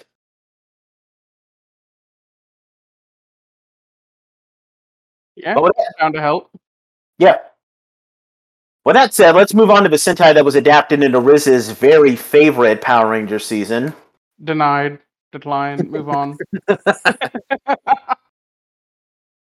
Hyakuju Sentai Go Ranger, which features an animal theme. It was adapted into Power Rangers Wild Force. This is once again another season where if you've seen the Power Ranger season, then you know the basic story to this. 5 young adults are recruited by power animals to become the next generation of Go Rangers and defend the world against the evil Orgs. And yes, they are called Orgs in Go Ranger, too. No, hold on. Before we go any further, Henry, no, I hate Wild Force with a burning passion. With sarcasm. It's probably one of my least favorite seasons.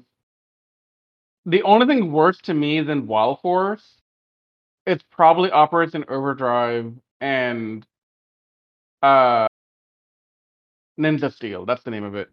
Yeah. I hate Wild Force with a bloody passion. Sorry, that was sarcasm on our part. I had to set the record straight because I can't let people think I like this thing. That's just an egregious error, and it just makes me look bad. You take this personal. I can't. No. I hate Wild Force.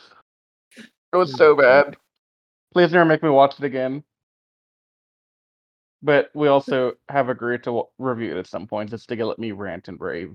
But so I have to watch it again for that. But yeah. Okay. So with that said, so the Rangers include Kekeru Shishi, Gao Red, Gaku Washio, Gao Yellow, Kai Samezu, Gao Blue, Satoru Ushigome, Gao Black, Sai Taiga, Gao White, and then they later get joined by Tsukimaru Ogami, Gao Silver. A couple of notable things. First of all, a really important milestone for this is that for the first time in Super Sentai, during the opening credits, the Sixth Ranger, in this case Gao Silver, is given their own slot in the opening credits. In all previous seasons, the Sixth Ranger was only lightly credited. Like you would see his actor credited like when they're showing the guest stars lists, and you would see all their mechas, and sometimes you would see them in Ranger form, like in Mega Ranger when they brought on you would see Mega Silver riding on his motorcycle in the opening credits, and in Time Ranger they took a shot of a Time Fire performing his finishing move, and so, but they never received their full slots until now. It's the first Sentai to introduce the... Unfortunately, I don't have this pictured, but it's the first Sentai to introduce the concept of auxiliary mechs. If you've seen Wild Force, then you know what we're talking about, where they have mechs that like are strictly to like be like arm attachments or like new weapon formations for the main mechs. That's now one of the most common staples in Super Sentai to date. This Sentai marked the 25th anniversary of Super Sentai, and as such, it featured a special movie called Super Sentai Gal Ranger vs. Super Sentai. It initially featured a team of Sentai Rangers called the Dream Sentai, which you can see in the bottom right-hand corner here, where they got Big One from Jaka, Red Falcon from Live Man, Mega Pink from Mega Ranger, Ginga Blue from Ginga Man, and Go Yellow from Go-Go 5. They all appeared outside of Ranger form. And then all previous Red Sentai Rangers from Aka Ranger all the way to Time Red appear, although they only appear briefly, and they only appear in the suit. You know, I've seen Gal Ranger all the way through. I don't recommend it, and lucky for you, Riz, I don't think I really want to revisit it and review it here on the podcast. I'm going to spare you from that. The only real difference is that the Red Ranger in this one is not a jungle boy. He's a vet. And funnily enough, he's not boring, actually. Like, he's just boring. He's not as annoying as Cole. I think Cole was one of the worst Rangers ever, by the way. But the villain dynamic is a little different too. Like in Wild Force, it's just Master Org, you know, ruling over it. But in Gal Ranger, like they changed the different generals. Like for a while, like early on, it's the eye guy, the Retinax, and then later on, you get the nose guy. He was adapted into Nazor. And then you get the mouth dude. I think it Mandalot. I can't remember what they were called in Gal Ranger, and I don't care enough to look it up. Now, the Gal Ranger vs. Super Sentai movie is amazing. I do love that one. It's probably everything that Once a Ranger from Operation Overdrive should have been, with how, you know, kind of having the, you know, Rangers, you know, kind of doubt their abilities, and then you get like an elder team to like impart some wisdom onto them. But Gal Ranger as a season, I'm just not a fan of it. We're probably not going to cover it here on the show. Good. Thank God. Yep. I can sleep well at night now. Next up, we have Ninpu Sentai Hurricaneer, which was adapted into Ninja Storm. Features a ninja theme. It's pretty similar to Ninja Storm. Three misfit students from the Hayatai's Way Ninja Academy become Hurricaneers to battle against evil space ninjas called the Jakanja. These three include Yosuke Shinai, Hurricane Red, Nanami Nono, Hurricane Blue, and Kota Bitou, Hurricane Yellow.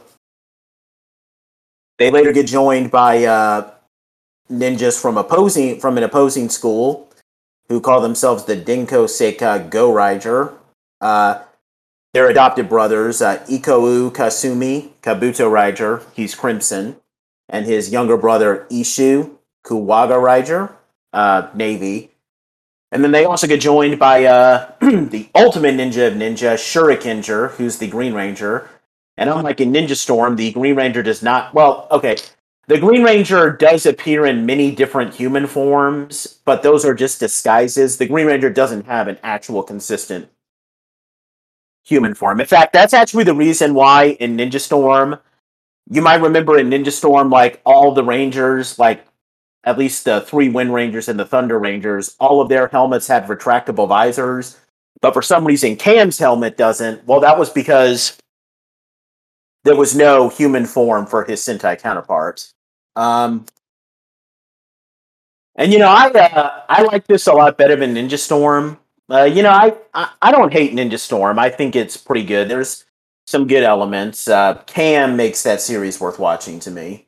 I probably prefer this to Ninja Storm because it actually... Well, first of all, the villains are a lot better. Can't go into much detail there, but other than that, you know, I think that this has a much more serious and darker tone compared to Ninja Storm, which tried to be a little bit more funny and comedic. So I definitely prefer this to Ninja Storm. Definitely recommend this one. I would definitely say that we're going to check this one out on the podcast at some point. Not a priority for me, but I would like to check it out. Next up, we have Bakuryu Sentai Aba Ranger. Dinosaur theme. This one is not like Dino Thunder at all. In fact, funnily enough, there's an episode of Dino Thunder that literally points out just how different this show is from Dino Thunder. It's a really amazing episode.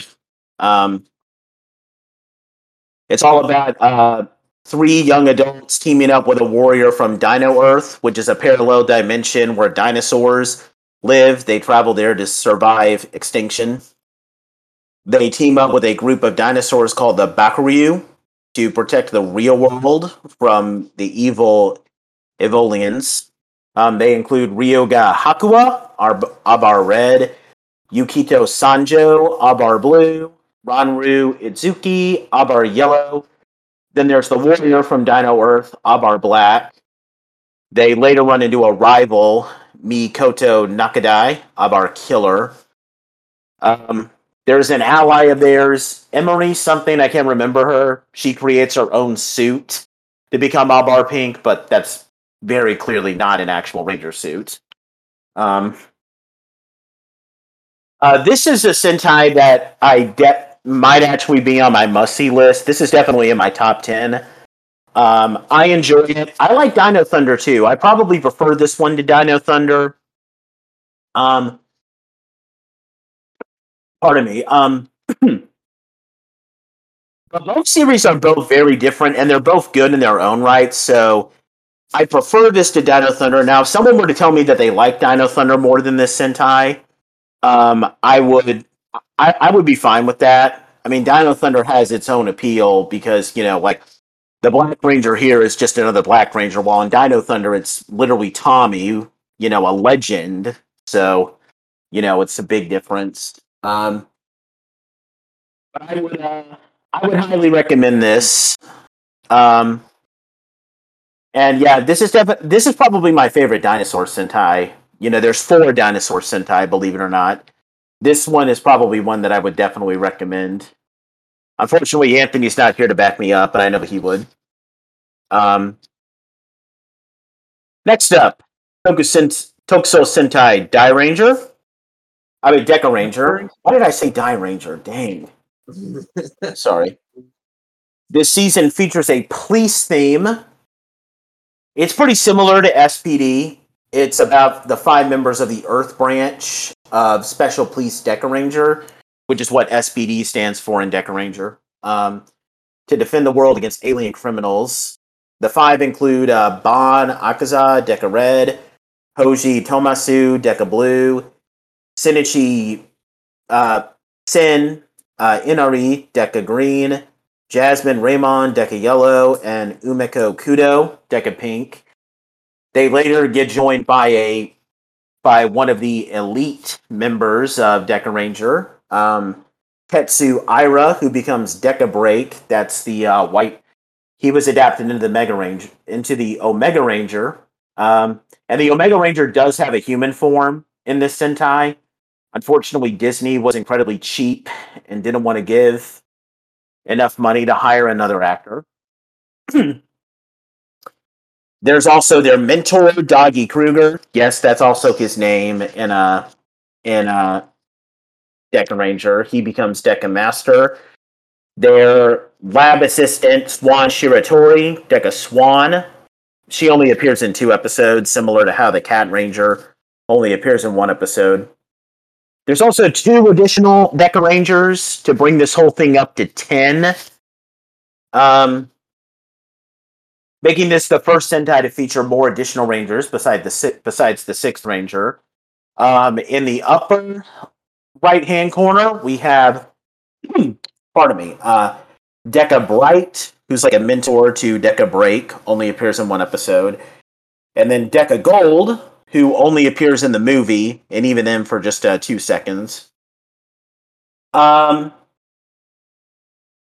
This Sentai is the only Sentai to win the Seiun Award, which is a Japanese media prize that goes to the best science fiction work of the year. So that's a pretty impressive feat. Now,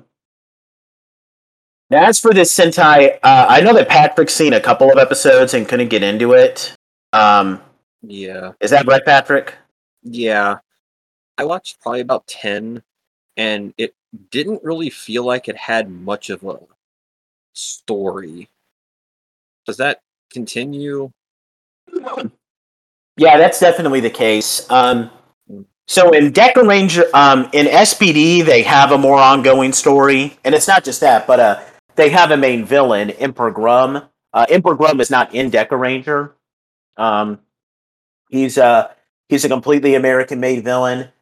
The closest thing that the show has to a main villain is Agent Abrera, who was adapted into Broodwing. But even then, I mean, most of the villains are just freelance. And I get what they're trying to do. You know, they're making it more of a police theme, so, like, there's no overarching plot, and every episode is just the case of the day. But I probably prefer SPD because, you know, I think SPD... Well, first of all, SPD has much better characters. I like the Deca Rangers. They're all fun characters, but Sky is my favorite Blue Ranger ever, and yes. Hoji doesn't even hold a candle to Sky. Hoji's kind of pathetic, actually. So, like, there are a couple of things that this one has better. Like, obviously, it's cool that, you know, the 6th Ranger has a human form and he can be an actual character as opposed to a ball of light. But, yeah, I would recommend watching this if you're curious. But, yeah, I think SPD is better. By a long shot. Next up, I don't know what Anthony thinks. I think he would back me up on that, though. Next up, Mahu Sentai Maji Ranger, which features a magic theme. This is another Sentai where the Rangers are siblings. Well, in this case, the main 5 Rangers are siblings. It revolves around the 5 Osu siblings using their family's magic powers to become Maji Rangers and defending the world against a group of demons with dark magic abilities. Pardon me. I'm sorry, guys. You can never cough. Oh, whatever. Now, unlike previous Sentais, though, the Red Ranger is actually the youngest, Kai Ozu. Tsubasa, Maji Yellow, Urara, Maji Blue, Hoka, Maji Pink, and Makito, Maji Green. They later get joined by one of the Heavenly Saints, who are, like, you know, big people in the magic world, named Sunjel, who gets a human form called Hikaru to become Maji Shine. He was adapted into the Solaris Knight. They also have their mother, who supposedly dies at the beginning of the series, but, Miyuki Ozu, Maji Mother, White. And then we have their father. And again, I know that's kind of a spoiler, but if you've seen Mystic Force, then you kind of know. Isamu, who initially starts the series off as the villainous Purple Wolzard before becoming the Crimson Wolzard Fire. This is a Sentai that I really enjoy. I think the family dynamic is the strongest here. We often see the Maji Rangers clash with each other, and I think it's a great family dynamic. I definitely recommend this. This is a lot better than Mystic Force, because even though one of the biggest criticisms of Mystic Force is that it focuses too much on Nick. Like, Nick pretty much gets all the development. Kai does get the bulk of the development in this show, but every Maji Ranger gets their gets their moment to shine, basically. I think the family dynamic is much better. I don't hate Mystic Force. I think it's underrated. I think there's a lot of good moments in it, but Maji Ranger is definitely better. Like, everything that Mystic Force could have been, I feel like Maji Ranger is. So I would definitely recommend this. Definitely think we're going to take a look at this one. Next up, please don't get mad at me that you have to see these suits, because I know what they remind you of. Go-Go Sentai Bokenger, which was adapted into the... And I'm not even going to make a joke about this.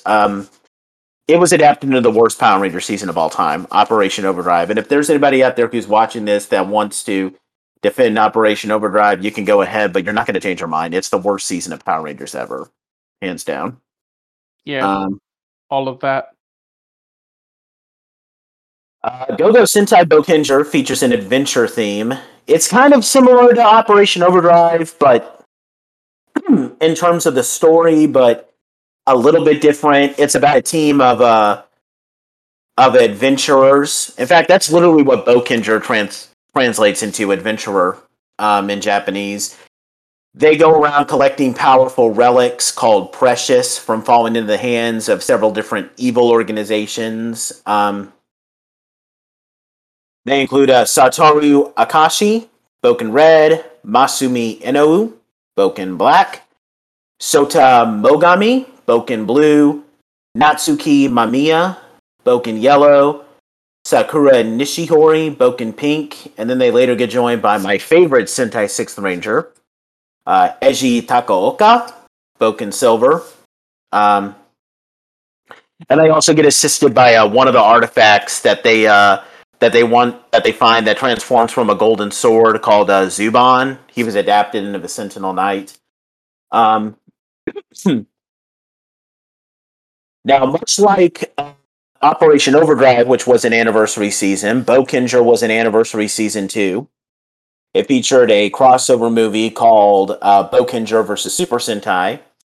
It featured the return of several Rangers, including then Hurricane Blue, Abar Black, Deca Break, Maji Yellow, and Maji Shine. And it was also the debut appearance of Aka Red, who's kind of a interesting character, but he becomes a little bit more fleshed out in the next anniversary season, Gokaiger.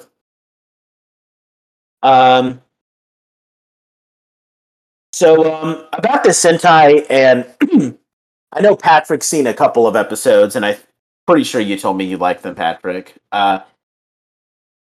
Yeah. The looking at how Bokenger handles the adventure stuff, where it's more, it feels like that Overdrive really should have used that motif a little bit more true to heart. I know Overdrive has a million of other problems, but the Bokenger has a very unique feeling to it that none of the other seasons I've seen have really been able to capture. And plus, Boken Red is kind of cool. Yeah. So I know that this is obviously this is better than Operation Overdrive. Now, that's not saying much. I mean, but believe me, that's actually like a lot more than just like a comment. I really enjoy this Sentai. Now, I will say this. Some people don't like this Sentai, and here's the thing. I can get that. I really can, because the one thing that Operation Overdrive does that this season doesn't is that Operation Overdrive tries to have a continuous story. Now, it doesn't work. Like what? You're trying to tell me that all of these artifacts are somehow conveniently tied to the Corona Aurora? That makes no sense. Operation Overdrive tries to have more of an ongoing story. Vokinger is more episodic, where like every episode they're going after a new artifact and, you know, trying to hunt that one down. And I can see how some people are turned off by it. So this Sentai isn't for everyone, and I get it. You know, if you don't like Bokinger, I'm not going to be mad at you. You know, I can do that, but I like it for the characters, and I like the adventure theme. Like, I'm a big fan of adventure movies. You know, I'm a big fan of the Indiana Jones franchise. Well, mainly the first and third ones, because those are the two best movies. But, you know, I've watched some of the Mummy movies and, you know, like all the, you know, going on like adventure searching for artifacts. So I'm a big fan of that. Boken Silver really kind of, you know, really made this Sentai for me because I think he's a great character. And yeah, I think that this, I can understand that, you know, some people may not like it. And I know that people are probably not going to want to watch this because of Operation Overdrive, which is another reason why I hate that season, because it's turning people off from a genuinely good Super Sentai season. I'm sorry. But this is definitely one that I would like for us to check out. And Riz, I know you're not a fan of Operation Overdrive either, but I just ask you to please give this one a chance, if you know what I mean. The season, you're a fan, but we have other things to do first. Yeah. Go ahead, Patrick. I mean, the season gave me a very, very strong first impression. So, it being the counterpart to Overdrive is not. It didn't turn me away from it. If anything, it actually made me want to see it more. Yeah. And they also handle the multiple villain factions differently because, like, in Operation Overdrive, like, all the villains, like. Okay, I guess you can make the case that it makes sense why the other villains don't like the Fear Cats, because, like, you know, the other three want to conquer and rule, while the Fear Cats just kind of want to burn the world down. In the Sentai, it makes a lot more sense why the villains don't work well together, because they all have, like, different motivations. Like, one guy is just, like, secretly plotting something, then you got one that's a little bit more like straightforward, like they're just pretty straightforward. Like they're evil, they want to take over the world, and then you got one that just wants to get the artifacts just because they want money. And you know, it's all very interesting, different dynamics. So I definitely recommend this. If you don't like Operation Overdrive, just give it a chance. And if you come out not liking it, fine. I'm not going to be mad at you for that, but I just at least give it a chance. You can take that hit, huh? Yeah, I can take that hit. I can't stand someone not liking Jetman. Then we'll have some problems. But I can handle people not liking Vokinger. I really can. All right, next up, Geki Ranger, Juken Sentai Geki Ranger, features an animal and martial arts theme. This is kind of similar to Jungle Fury. Kind of weird. You would have to see it. Jungle Fury does copy some stuff. This show revolves around three students of Juken, a special martial arts that teaches people to manipulate ki and, you know, base their movements on animals. They battle against a former student of Juken who has embraced the alternate dark Rinjuken to become stronger. You have the three Jan Kondo, Geki Red, Ron Uzaki, Geki Yellow, Retsu Fukami, Geki Blue. They later get joined by Retsu's older brother, Go, who becomes Geki Violet. Another student, Ken Hisatsu, Geki Chopper. And then you have the two villain characters, who you can see on the right-hand side in the slide here. The Renjuken Warriors. You have the main villain, Ryo, and Melee, his chameleon beast bodyguard. So this one is... this one is... kind of a weird debate, because I like Jungle Fury. Jungle Fury is in my top... I don't know if it's in my top 5, but it's in my top 10 favorite seasons. I enjoy Jungle Fury. Mm-hmm. And I will say this. I think Jungle Fury does better with the main three Rangers. I like Ron okay. I'm not a fan of Retsu, and John can be kind of annoying, so... hands down, Casey, Lily, and Theo are better than their three counterparts. RJ and Go, that's too hard of a debate. They're both great characters, and I love RJ. RJ is amazing. I probably prefer Dom to Ken. I can't stand Ken. So you're the first person I've ever heard say that, by the way. Yeah, I'm just not a fan of him. Every single person I've talked to who's seen Geki Ranger said that Geki Chopper is the reason why you watch the season. So I think Jungle Fury has the better Ranger characters, but I think the thing that I like... But the thing about Geki Ranger... So first of all, I think Geki Ranger's mythology and its story is absolutely amazing. Like, I get kind of a low-key of a Star Wars vibe from Geki Ranger. Now, I don't mean like, you know, they're like flying around in starships shooting at each other. I mean more like... the Juken thing feels like the Jedi versus Sith thing, where, you know, you have Juken as, like, the Force, and then you have some people who believe that it should be used to, like, fight for justice, and then there are some that just want to use it to become more powerful and punish the weak. I mean, hell, Ryo's suit could literally kind of be looked at as a low-key, kind of a Darth Vader-looking thing. You know, so that's what I like about it. The mythology surrounding Juken and, like, you know, the story leading up to that is absolutely amazing. Like, you know, with the, cause like, I don't want to spoil anything.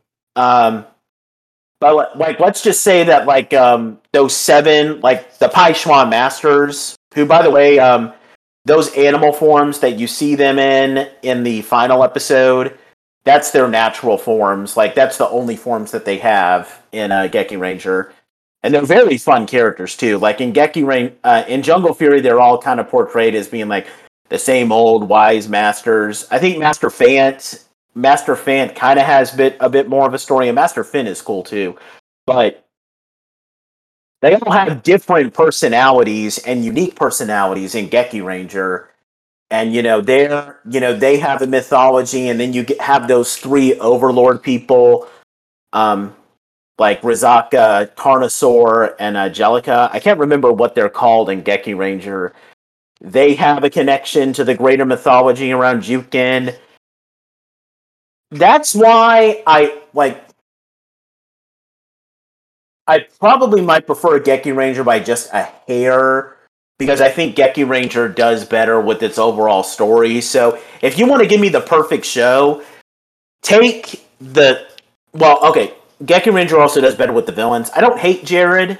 I think Jared is a decent character. I wish they would have shown more of an internal struggle.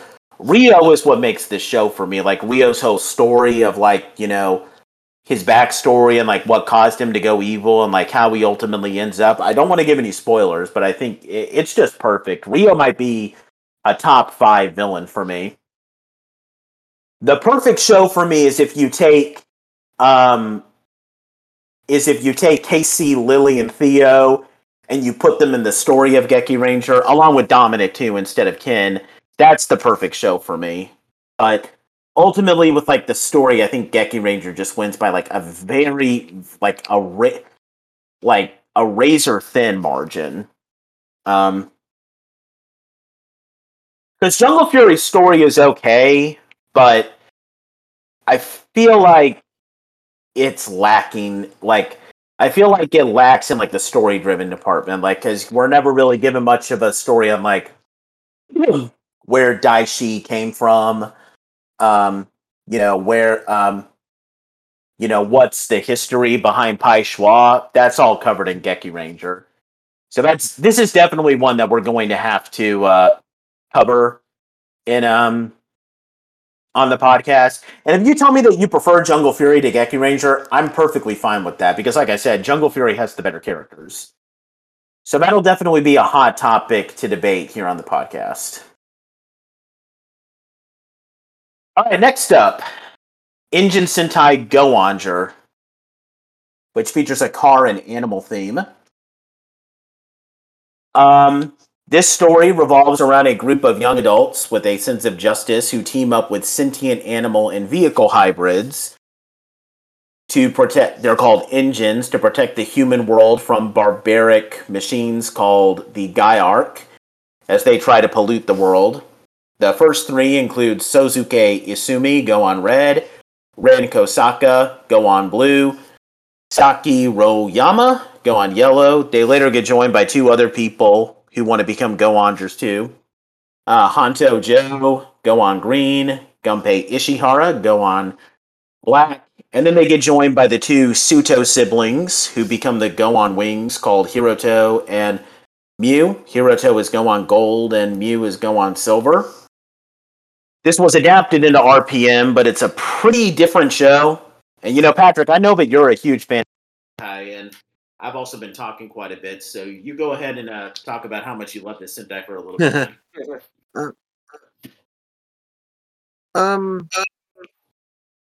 I can hear myself in your mic again, Nathan. Yeah, I'm muting it. It's think of it as Car Ranger and its goofiness, but it's not meant to be a parody. It's a season with silly characters with a serious plot. Did I say that right? A season with silly characters with a serious plot, basically. Sillier than the twins? Oh, than the Boom Twins? Well, the Boom Twins weren't really silly. They were just annoying. But it's clear that the core five characters are a little bit immature. Like, they never stated if they're teenagers or not, but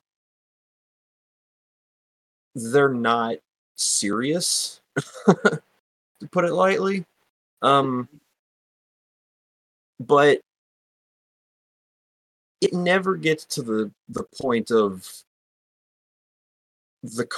happened in Car Ranger where the villains want a loss because of eating the wrong food or something like that. Because the antagonists are basically pollution demons, I guess that's how I can describe them. And it's basically a war between the engines and these pollution demons, where humans kind of got involved with the engines and everything. But it's got very good characters to it, and it starts off really silly, but then it gradually gets darker as it goes, and the final arc is pretty grim, to the point where you're actually worried for people's lives. It's kind of jarring when you look at the first episode to the final episode. But yeah, you cannot go into the season through the lenses of RPM, because the tone of these two seasons are just... It's night and day, because in one you're facing the apocalypse, essentially. The other one, you're not. Yeah, there's nothing really apocalyptic in Go Ranger. I mean, RPM even directly threw a couple of insults at how jarring its tone was from the Sentai it was adapted from, because the mechs from Go Ranger and RPM and Go Ranger, they're living creatures that speak. That's why they have eyes and stuff. Yeah. So it's something you have to experience. It's Like, it's, I'm going to say the same thing I said about Dengeki Man. It doesn't do anything wildly special, but it's just solid. Very, very fun from start to finish, really. No, that makes sense. I mean, they took a lot of liberties in the story for RPM, and so... Yeah. I know Patrick's not a big fan of RPM. Now, I like RPM. It's probably at the bottom of my top 10. I can understand what Patrick is saying about it, but I still might prefer this to RPM to some extent because I sure do. Because the problem with because one of the issues I have with RPM is that all of the character development, like, okay, some of the Rangers get character development. Like, I mean, like, there's literally a series of episodes where everyone except Dylan has a, story revolving around their backstory. But aside from that, most of the story is just revolving around Dylan and Ziggy. And Go Ranger, all seven Rangers get a chance to shine, and I think that works out pretty good. And not only that, but I think the sillier elements of the show are used more to this show's advantage. So I think it works out perfectly, in my opinion. Like, I really do enjoy this one, and I definitely recommend it. We'll definitely have to take a look at this one, and we might have to, make some comparisons to RPM, but this is definitely one that I recommend, and I know that there's some people in the audience that might, for those that are watching, that might disagree with us about RPM. I don't hate it. I know Patrick isn't a big fan of it. I don't particularly hate RPM either. I just find it painfully average, more than good. I watched RPM for the first time a little bit after I met you guys originally. And to me, watching RPM, I never got that this is the season of Rangers. When we talk about the best seasons, we all come down to Space and Time Force. And, those are the two that we all talk about. Some people might say Lightspeed Rescue is up there in the top three or whatever, but RPM it never struck me as anything more than average. To be honest, looking back at it now, like if I were to look at the seasons that came before it, I can't say that. The only thing about RPM I remember is that Ziggy's a badass because I love his character. Dylan's a brooding character. And he has a sister arc like Andrews. And there's an apocalypse. I have very little recollection of anything important that the others did. Mm-hmm. And so, and that's the problem to me because I can remember pretty dang well Dino Thunder. I can remember pretty dang well SPD and a couple of the other Disney era episodes, but RPM, it never hit that note for me. I mean, you kind of hit it when you mentioned the Dylan Tenaya thing being like Andrew. It's the same story arc, beat for beat. Yeah, literally. There was extremely watered down. Yeah. I mean, it wasn't even like that watered down if you really want to get into it, but like, it wasn't interesting. I mean, okay, yeah, it was cool at the time to like watch it, but I didn't care. I was more invested in Andrus and Carone. Mm-hmm. I mean, I will give RPM this, that it's probably gotten better with age because of something that happened a couple of years ago. But that's not. Oh. With the Beast Morpher? Yeah. Yeah. I could see that. I think that helped RPM out a little bit. I don't know if it did. I don't know. I think it just adds more to the... Because RPM was meant to be more grandiose, and I think that little twist in Beast Morphers built off of that grandiose feeling and kind of brought it full circle to me. I still don't like the writing in a lot of aspects, but I don't know. That's probably just me talking. Well, I definitely want to watch Go On there, and we can discuss this in much more detail there. Oh. The final battle of RPM always bothered me, because it's like, Go Ranger, they literally, like, it's literally a pretty standard battle between them and, like, the villain that's used for, basically the villain that's used for Venjix's final body. Pretty cool battle, too. I really enjoy it, even if it is pretty standard. In RPM, Jim and Gemma just shoot the tower, and it, like, falls on Venjix, and he's just standing there being like, no! And it's like, dude, run. You got legs, don't you? All I gotta say to that is boom. Like, Scott, Flynn, and Summer know how to run. Why can't you? Oh, and by the way, the Go-On Wings are so much better than Jim and Gemma. Yeah. Like, Riz hasn't even seen Go-On, and he agrees. I'll agree to anything that says Jim and Gemma are worse than something else. Yeah. Well, Jim and Gemma are worse than Dax. I mean, no, Dax is worse than Jim and Gemma, but... I will say this. I really enjoyed Gemma, for what it's worth, in the reunion episode in Ninja Steel. Yes. I don't know... Like, she didn't do anything... She didn't really do a lot, but... Just her presence and her couple of lines...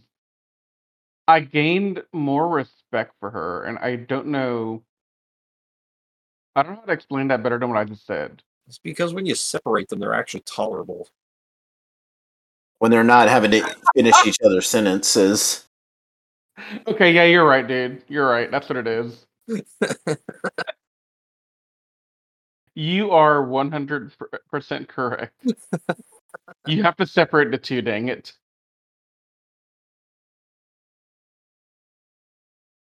All right, next up, this is actually the Sentai that we're currently covering in depth, Samurai Sentai Shinkenger. More fondly to me as hot garbage. And you. You pretty much already know the plot. Features a samurai theme, and it's about a group of samurai warriors whose heritage is passed down from parent to child coming together. This is about the 17th generation coming together to defend the world against the return of the Gedoshu. They include Takeru Shiba, Shinken Red, Ryunosuke Ikenami, Shinken Blue, Mako Shirashi, Shinken Pink, Chiaki Tani, Shinken Green, Kotoha Hanaori, Shinken Yellow, and Genta Umemori, Shinken Gold. I know that this is a spoiler, but you've seen it in Samurai, so you kind of already know what's going to happen. We do have a female Shinken Red. She's called Hime Shinken Red. Hime means princess in Japanese. Her name is Kaoru. I don't think that we should really talk about this that much because it might undermine what we're talking about in Shinkenger. I know it's Patrick's favorite Sentai, but Patrick will be able to talk more about it in depth because he can't talk much without giving spoilers to Riz, who hasn't seen it all the way through. As I've said multiple times, I can't say anything. Yeah, there's just times when I go off calling. The red hot garbage, and Patrick's like, I'm gonna hold off on commenting until you finish the damn thing. I'm biting my tongue. So those of you who haven't been keeping up with us on YouTube, we're up to episode 20 on Shinkenger right now. We're kind of in a little bit of a delay because, unfortunately, so here's actually a fun fact about this Sentai. This Sentai actually does have like a crossover with a Kamen Rider season. It was a crossover with the Kamen Rider season that was entering when it started, Kamen Rider Decade. Patrick isn't joining us, and he doesn't know how lucky he is to not be watching it. Oh no, I know from other people how bad Decade is. I don't need you telling me. Yeah, Riz, Anthony, and I are watching Decade, unfortunately, and we hate it. So we're kind of putting off watching the Decade episodes now. Thankfully, next weekend, if all goes according to plan, we will be on track to finish the Decade episodes up to the Shinkindra crossover. So we will be getting back to it. Just blame Decade for the fact that we've been kind of delayed on this series. I mean, isn't that the theme? Blame him for everything. Terrible. Maybe that old fisherman had a point. or whoever he is. Patrick, you're so lucky that you're not watching Decade. No, I legitimately tried to watch it a couple of years ago out of pure boredom. I got to about episode 5. I was like, nah, I'm done watching Barcode Face. I'm doing something better with my time. Yeah, I'm halfway through the first episode. I was like, I can't do this, but then I did. Because Nathan told me to. What are you talking about? You're the one who said that you didn't want to go into the Shinkindra episode without knowing who the Decade characters are, so you suggested that we watched it. Who are you kidding, Riz? Okay, that was before I started watching it. Okay. I realized my mistake after the fact. Yeah. Okay, next up, I'm not even going to make any jokes. This is my least favorite Sentai ever. In fact, I have a video on the Otaku Sentai DigiRanger channel talking about it. Now, it's terrible. I'm not proud of that video. I really should have used a script for that video. I kind of cringe looking back at it nowadays. Yeah, but it exists, so you can go ahead and check it out. Just don't say anything too harsh about me. I can take criticism, but don't just be a little light on me. This is Tenso Sentai Go Ranger, which features an angel theme, also kind of a trading card theme. It's about 5 young Gosei angels who are cut off from their home, the Gosei world, and must use their Gosei powers to protect the world. It includes Alata, Gosei Red, Eri, Gosei Pink, Agri, Gosei Black, Monet, Gosei Yellow, Hyde, Gosei Blue, and then they're also joined by Gosei Knight, who, much like Robo Knight, doesn't have a human form. Now, one notable thing to note about this Sentai is that for the first time, I don't know if they're still doing this, I think they are, this Sentai actually made their debut appearance prior to the actual series. When Shinkinger did their crossover movie with Go Ranger a few months before the premiere of the series, they actually had a sneak peek where the Ghost Rangers showed up. Now, they only appear in suit. They don't appear in... civilian form. So this was the first Sentai to do that. And every Sentai has done that since then. Like Go Kaiger did it. I remember Go Busters doing it. Although Go Busters did it when Go Kaiger crossed over with Gavin, but that's a different story. I don't know if Anthony's seen this one or not. I know Riz and Patrick haven't seen it, and I could just say this, like, don't watch this Sentai. I've seen one episode. Because, okay, I hate this Sentai because, okay, first of all, it's Dengeki Man all over again, you know, where you get cut off from your home and you're trying to find a way back home, but I feel like it was better handled in Dengeki Man because, here's the funny thing, you actually see the Ginga Forest and the life that the Dengeki Man had in the Ginga Forest. There's not a single scene in this show that takes place in the Gosei world. How am I supposed to care about whether or not these people go home if I'm not even shown what their home is like? And then, like, all of the Ranger characters are boring. I mean, okay, Blue is okay, and Yellow is okay, but... And Gosei Knight is, ironically enough, probably the best character. But, like, similar to how Robo Knight is the best character in Megaforce. Aside... Well, okay, Riz, I know you like Gia, but still. She is amazing. You know, I think the problem with this is that they try to create, so the main villain, Brajira, who was adapted into Brock, they try to make him, like, a bigger villain My problem with him is that, like, this Sentai has some of the problems that Dengeki Ranger has, where the Ranger characters aren't really developed enough. But Dengeki Ranger had some things to help it. You know, Dengeki Ranger has a really great story, and it cares about its villains. Ghost Sager is Dengeki Ranger with everything that made it good taken away, and that makes it terrible. The characters are boring. I don't remember a single story arc. I don't like the suits. These are probably one of my least favorite Sentai suits ever. Mm-hmm. They look like they have their pants pulled up too high. But for me, like, the colored parts of the suits don't look like they're a natural part of the suit. It looks like they're wearing a full white-bodied suit, and the colored parts are just like jackets that are really small. Pulled over it. As someone who was in a marching band, that's kind of how marching band uniforms are put on, and I can agree with you. Yeah, it doesn't look like it's a natural part of the suit. Like, I can't unsee it now, Patrick. Thank you. you know what I'm talking about. Hell, there's literally like a gold line going down the back that looks like a zipper. So. Like, that just makes it worse. And, I mean, none of the characters are interesting.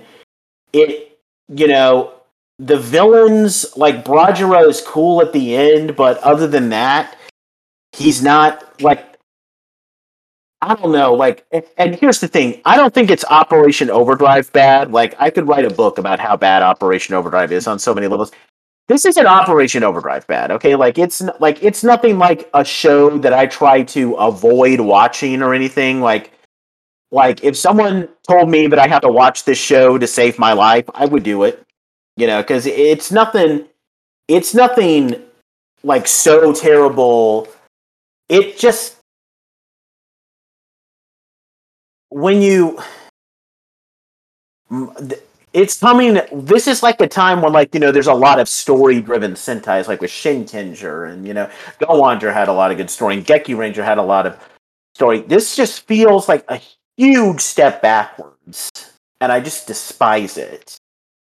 And again, you know, if you want to watch it, go ahead, and if you like Ghost Sager, fine. I'm not going to jump down your throat. I will jump down your throat if you like Operation Overdrive.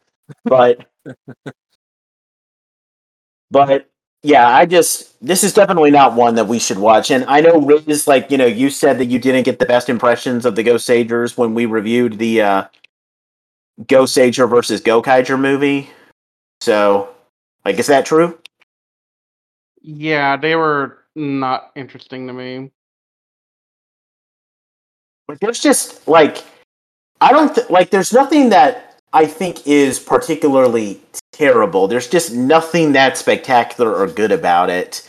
Because, like, even some of the... like, I don't know. This one just bothers me. Like, and there's something about it also that just kind of puts me off. And you would have to see it.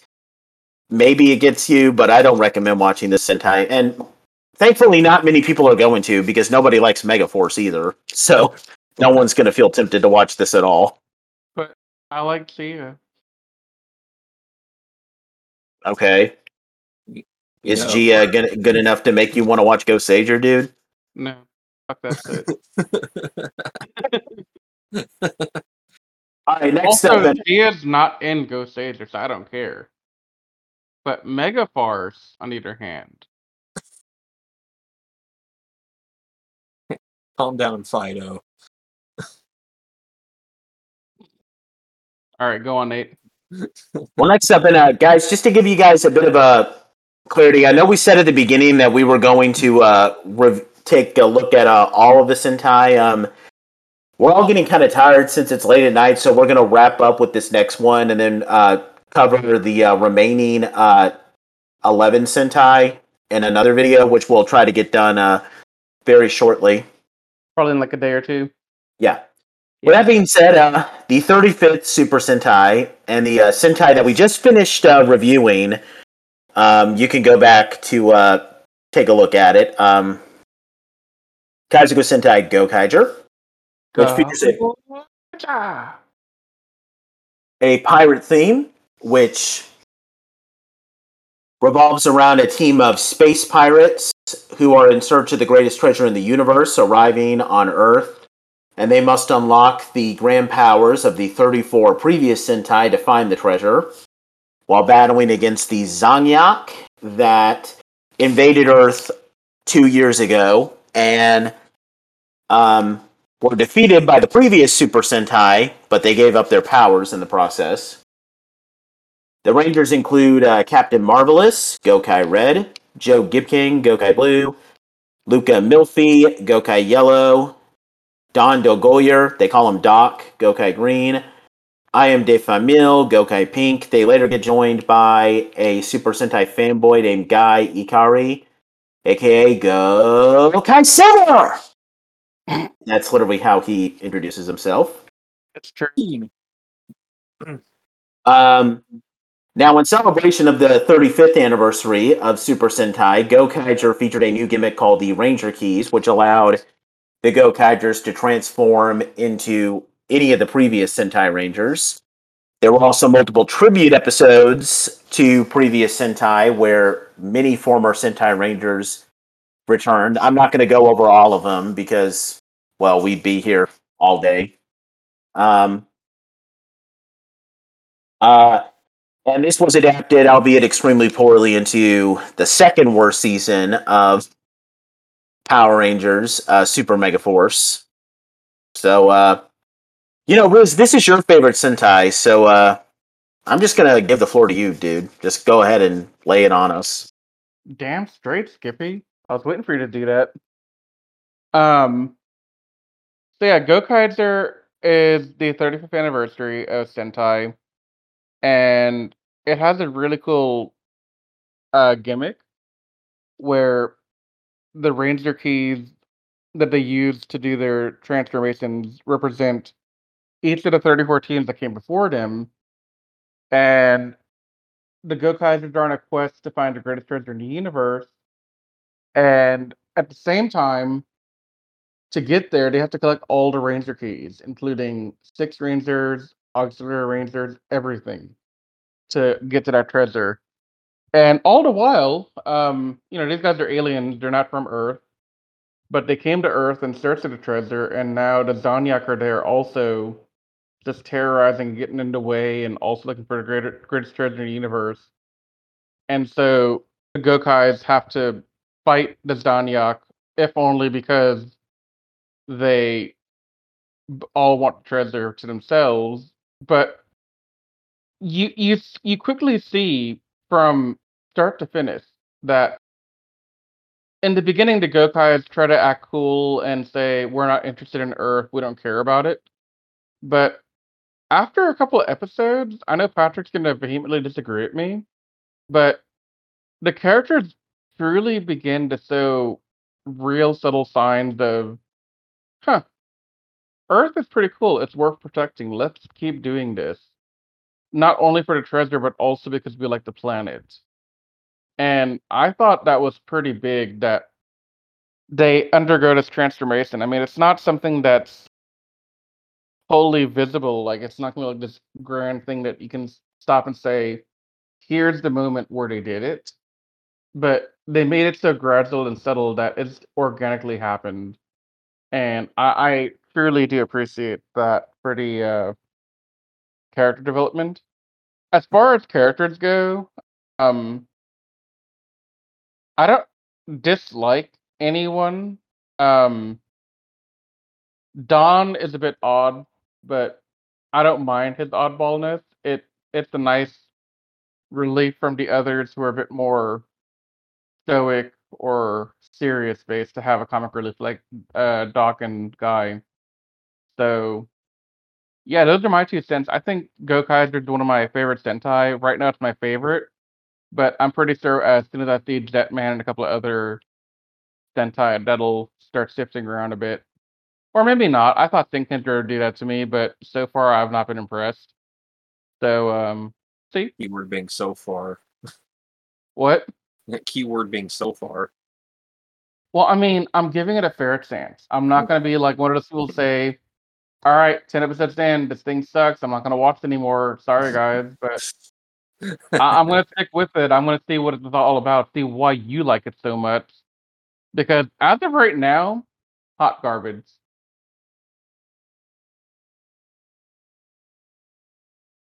But yeah, that was my little spiel, Nate. You want to counter that, Pat? Because I know that you're not a... Yeah. You don't feel the same way. I know. It's maybe it's because it's been so long since I've seen it. And I do plan on rewatching it when I have more Sentai that the season directly homages under my belt and give it another full fair chance. But it really did feel like that they weren't the main characters of their own story. That's probably where my issue is, that with it being an anniversary season, they focus a lot on homaging the older teams, which is great, but it just doesn't really feel like they gave enough time and enough acknowledgement of the current team growing and learning from it. Like, Riz used the word subtly to describe it, but I feel like subtlety can only go so far before it becomes you having to have someone else tell you about it. And I kind of feel that's where Gokaiser messes up, to the point where their change of heart in the final arc seems sudden and unearned. Well, so, the thing is, though, that the change of heart happened much before the final arc even began. Yeah, I know, but to me, it never felt like it. Okay. It never... I mean, the character development could have been there, but like I said, subtlety, it was too subtle to the point where it wasn't easy to pick up on. Yeah. So, and to me, it looked like that it was just like a snap of a change of heart, just suddenly. Yeah.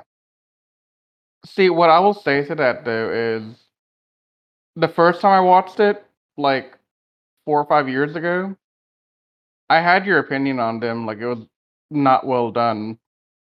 But the second watch I did with Nathan and Anthony recently, that's where my opinion changed quite a bit on that. Yeah, and that's why I'm kind of holding back my full thoughts on the season until I rewatch it. Because I feel like I've missed a lot of stuff, and it's been so long since I've seen it.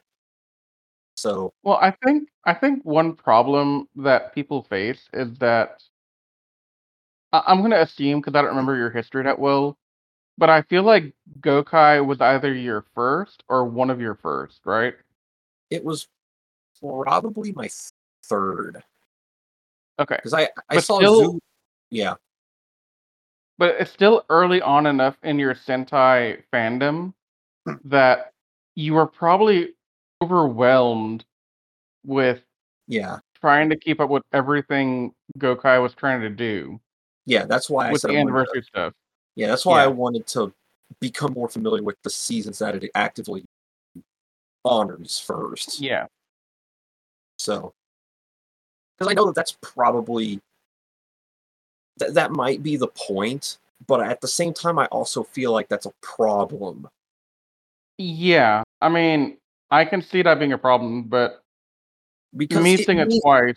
Because it means that the season doesn't really have its own legs to stand on. And that's a problem I don't think seeing the other seasons is going to fix. No, I don't think you seeing the other seasons will add anything in terms of, like, understanding the cast better. Mm-hmm. All you're going to gain from watching the past season, honestly, you're only going to be able to understand who the heck these other people are. Right. Yeah. But the actual understanding Marvelous and where he came from and what his mindset is like, really, that's something you're going to want to watch again just to kind of see that. And I know it sucks that I say that one of my favorite Sentai, you have to watch it twice to really get the full experience, but that's been my experience anyway. Yeah. I mean, I still don't think that's good, No, and like I get that. I'm open to that criticism of that. What the other thing I will say, just to clarify, when I say that you get overwhelmed by all the Sentai stuff, that's not to say that a first-time viewer couldn't catch it all. You could, but you just have to be able to understand what you're walking into.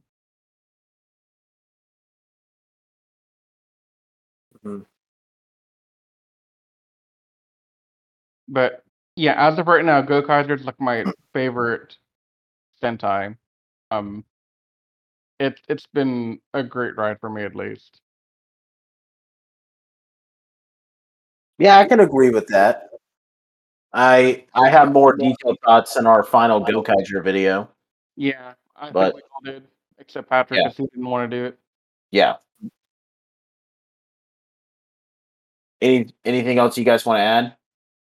No, I think we've hit a good stopping point.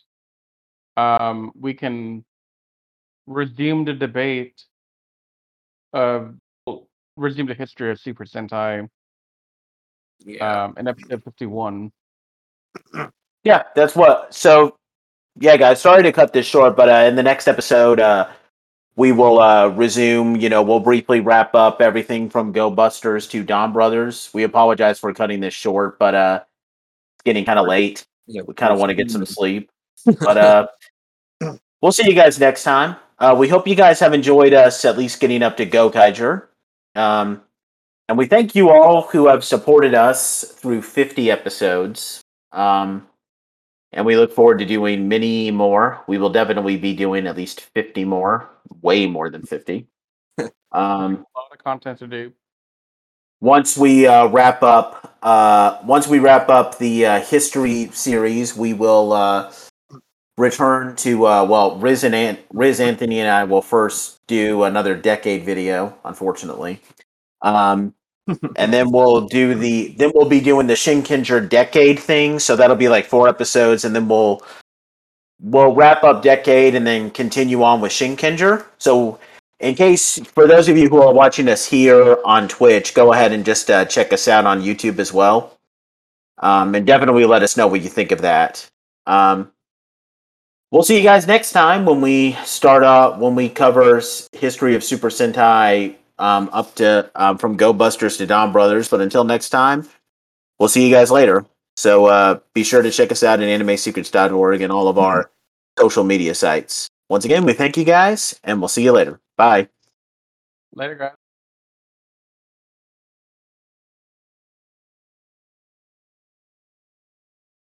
Are we off now?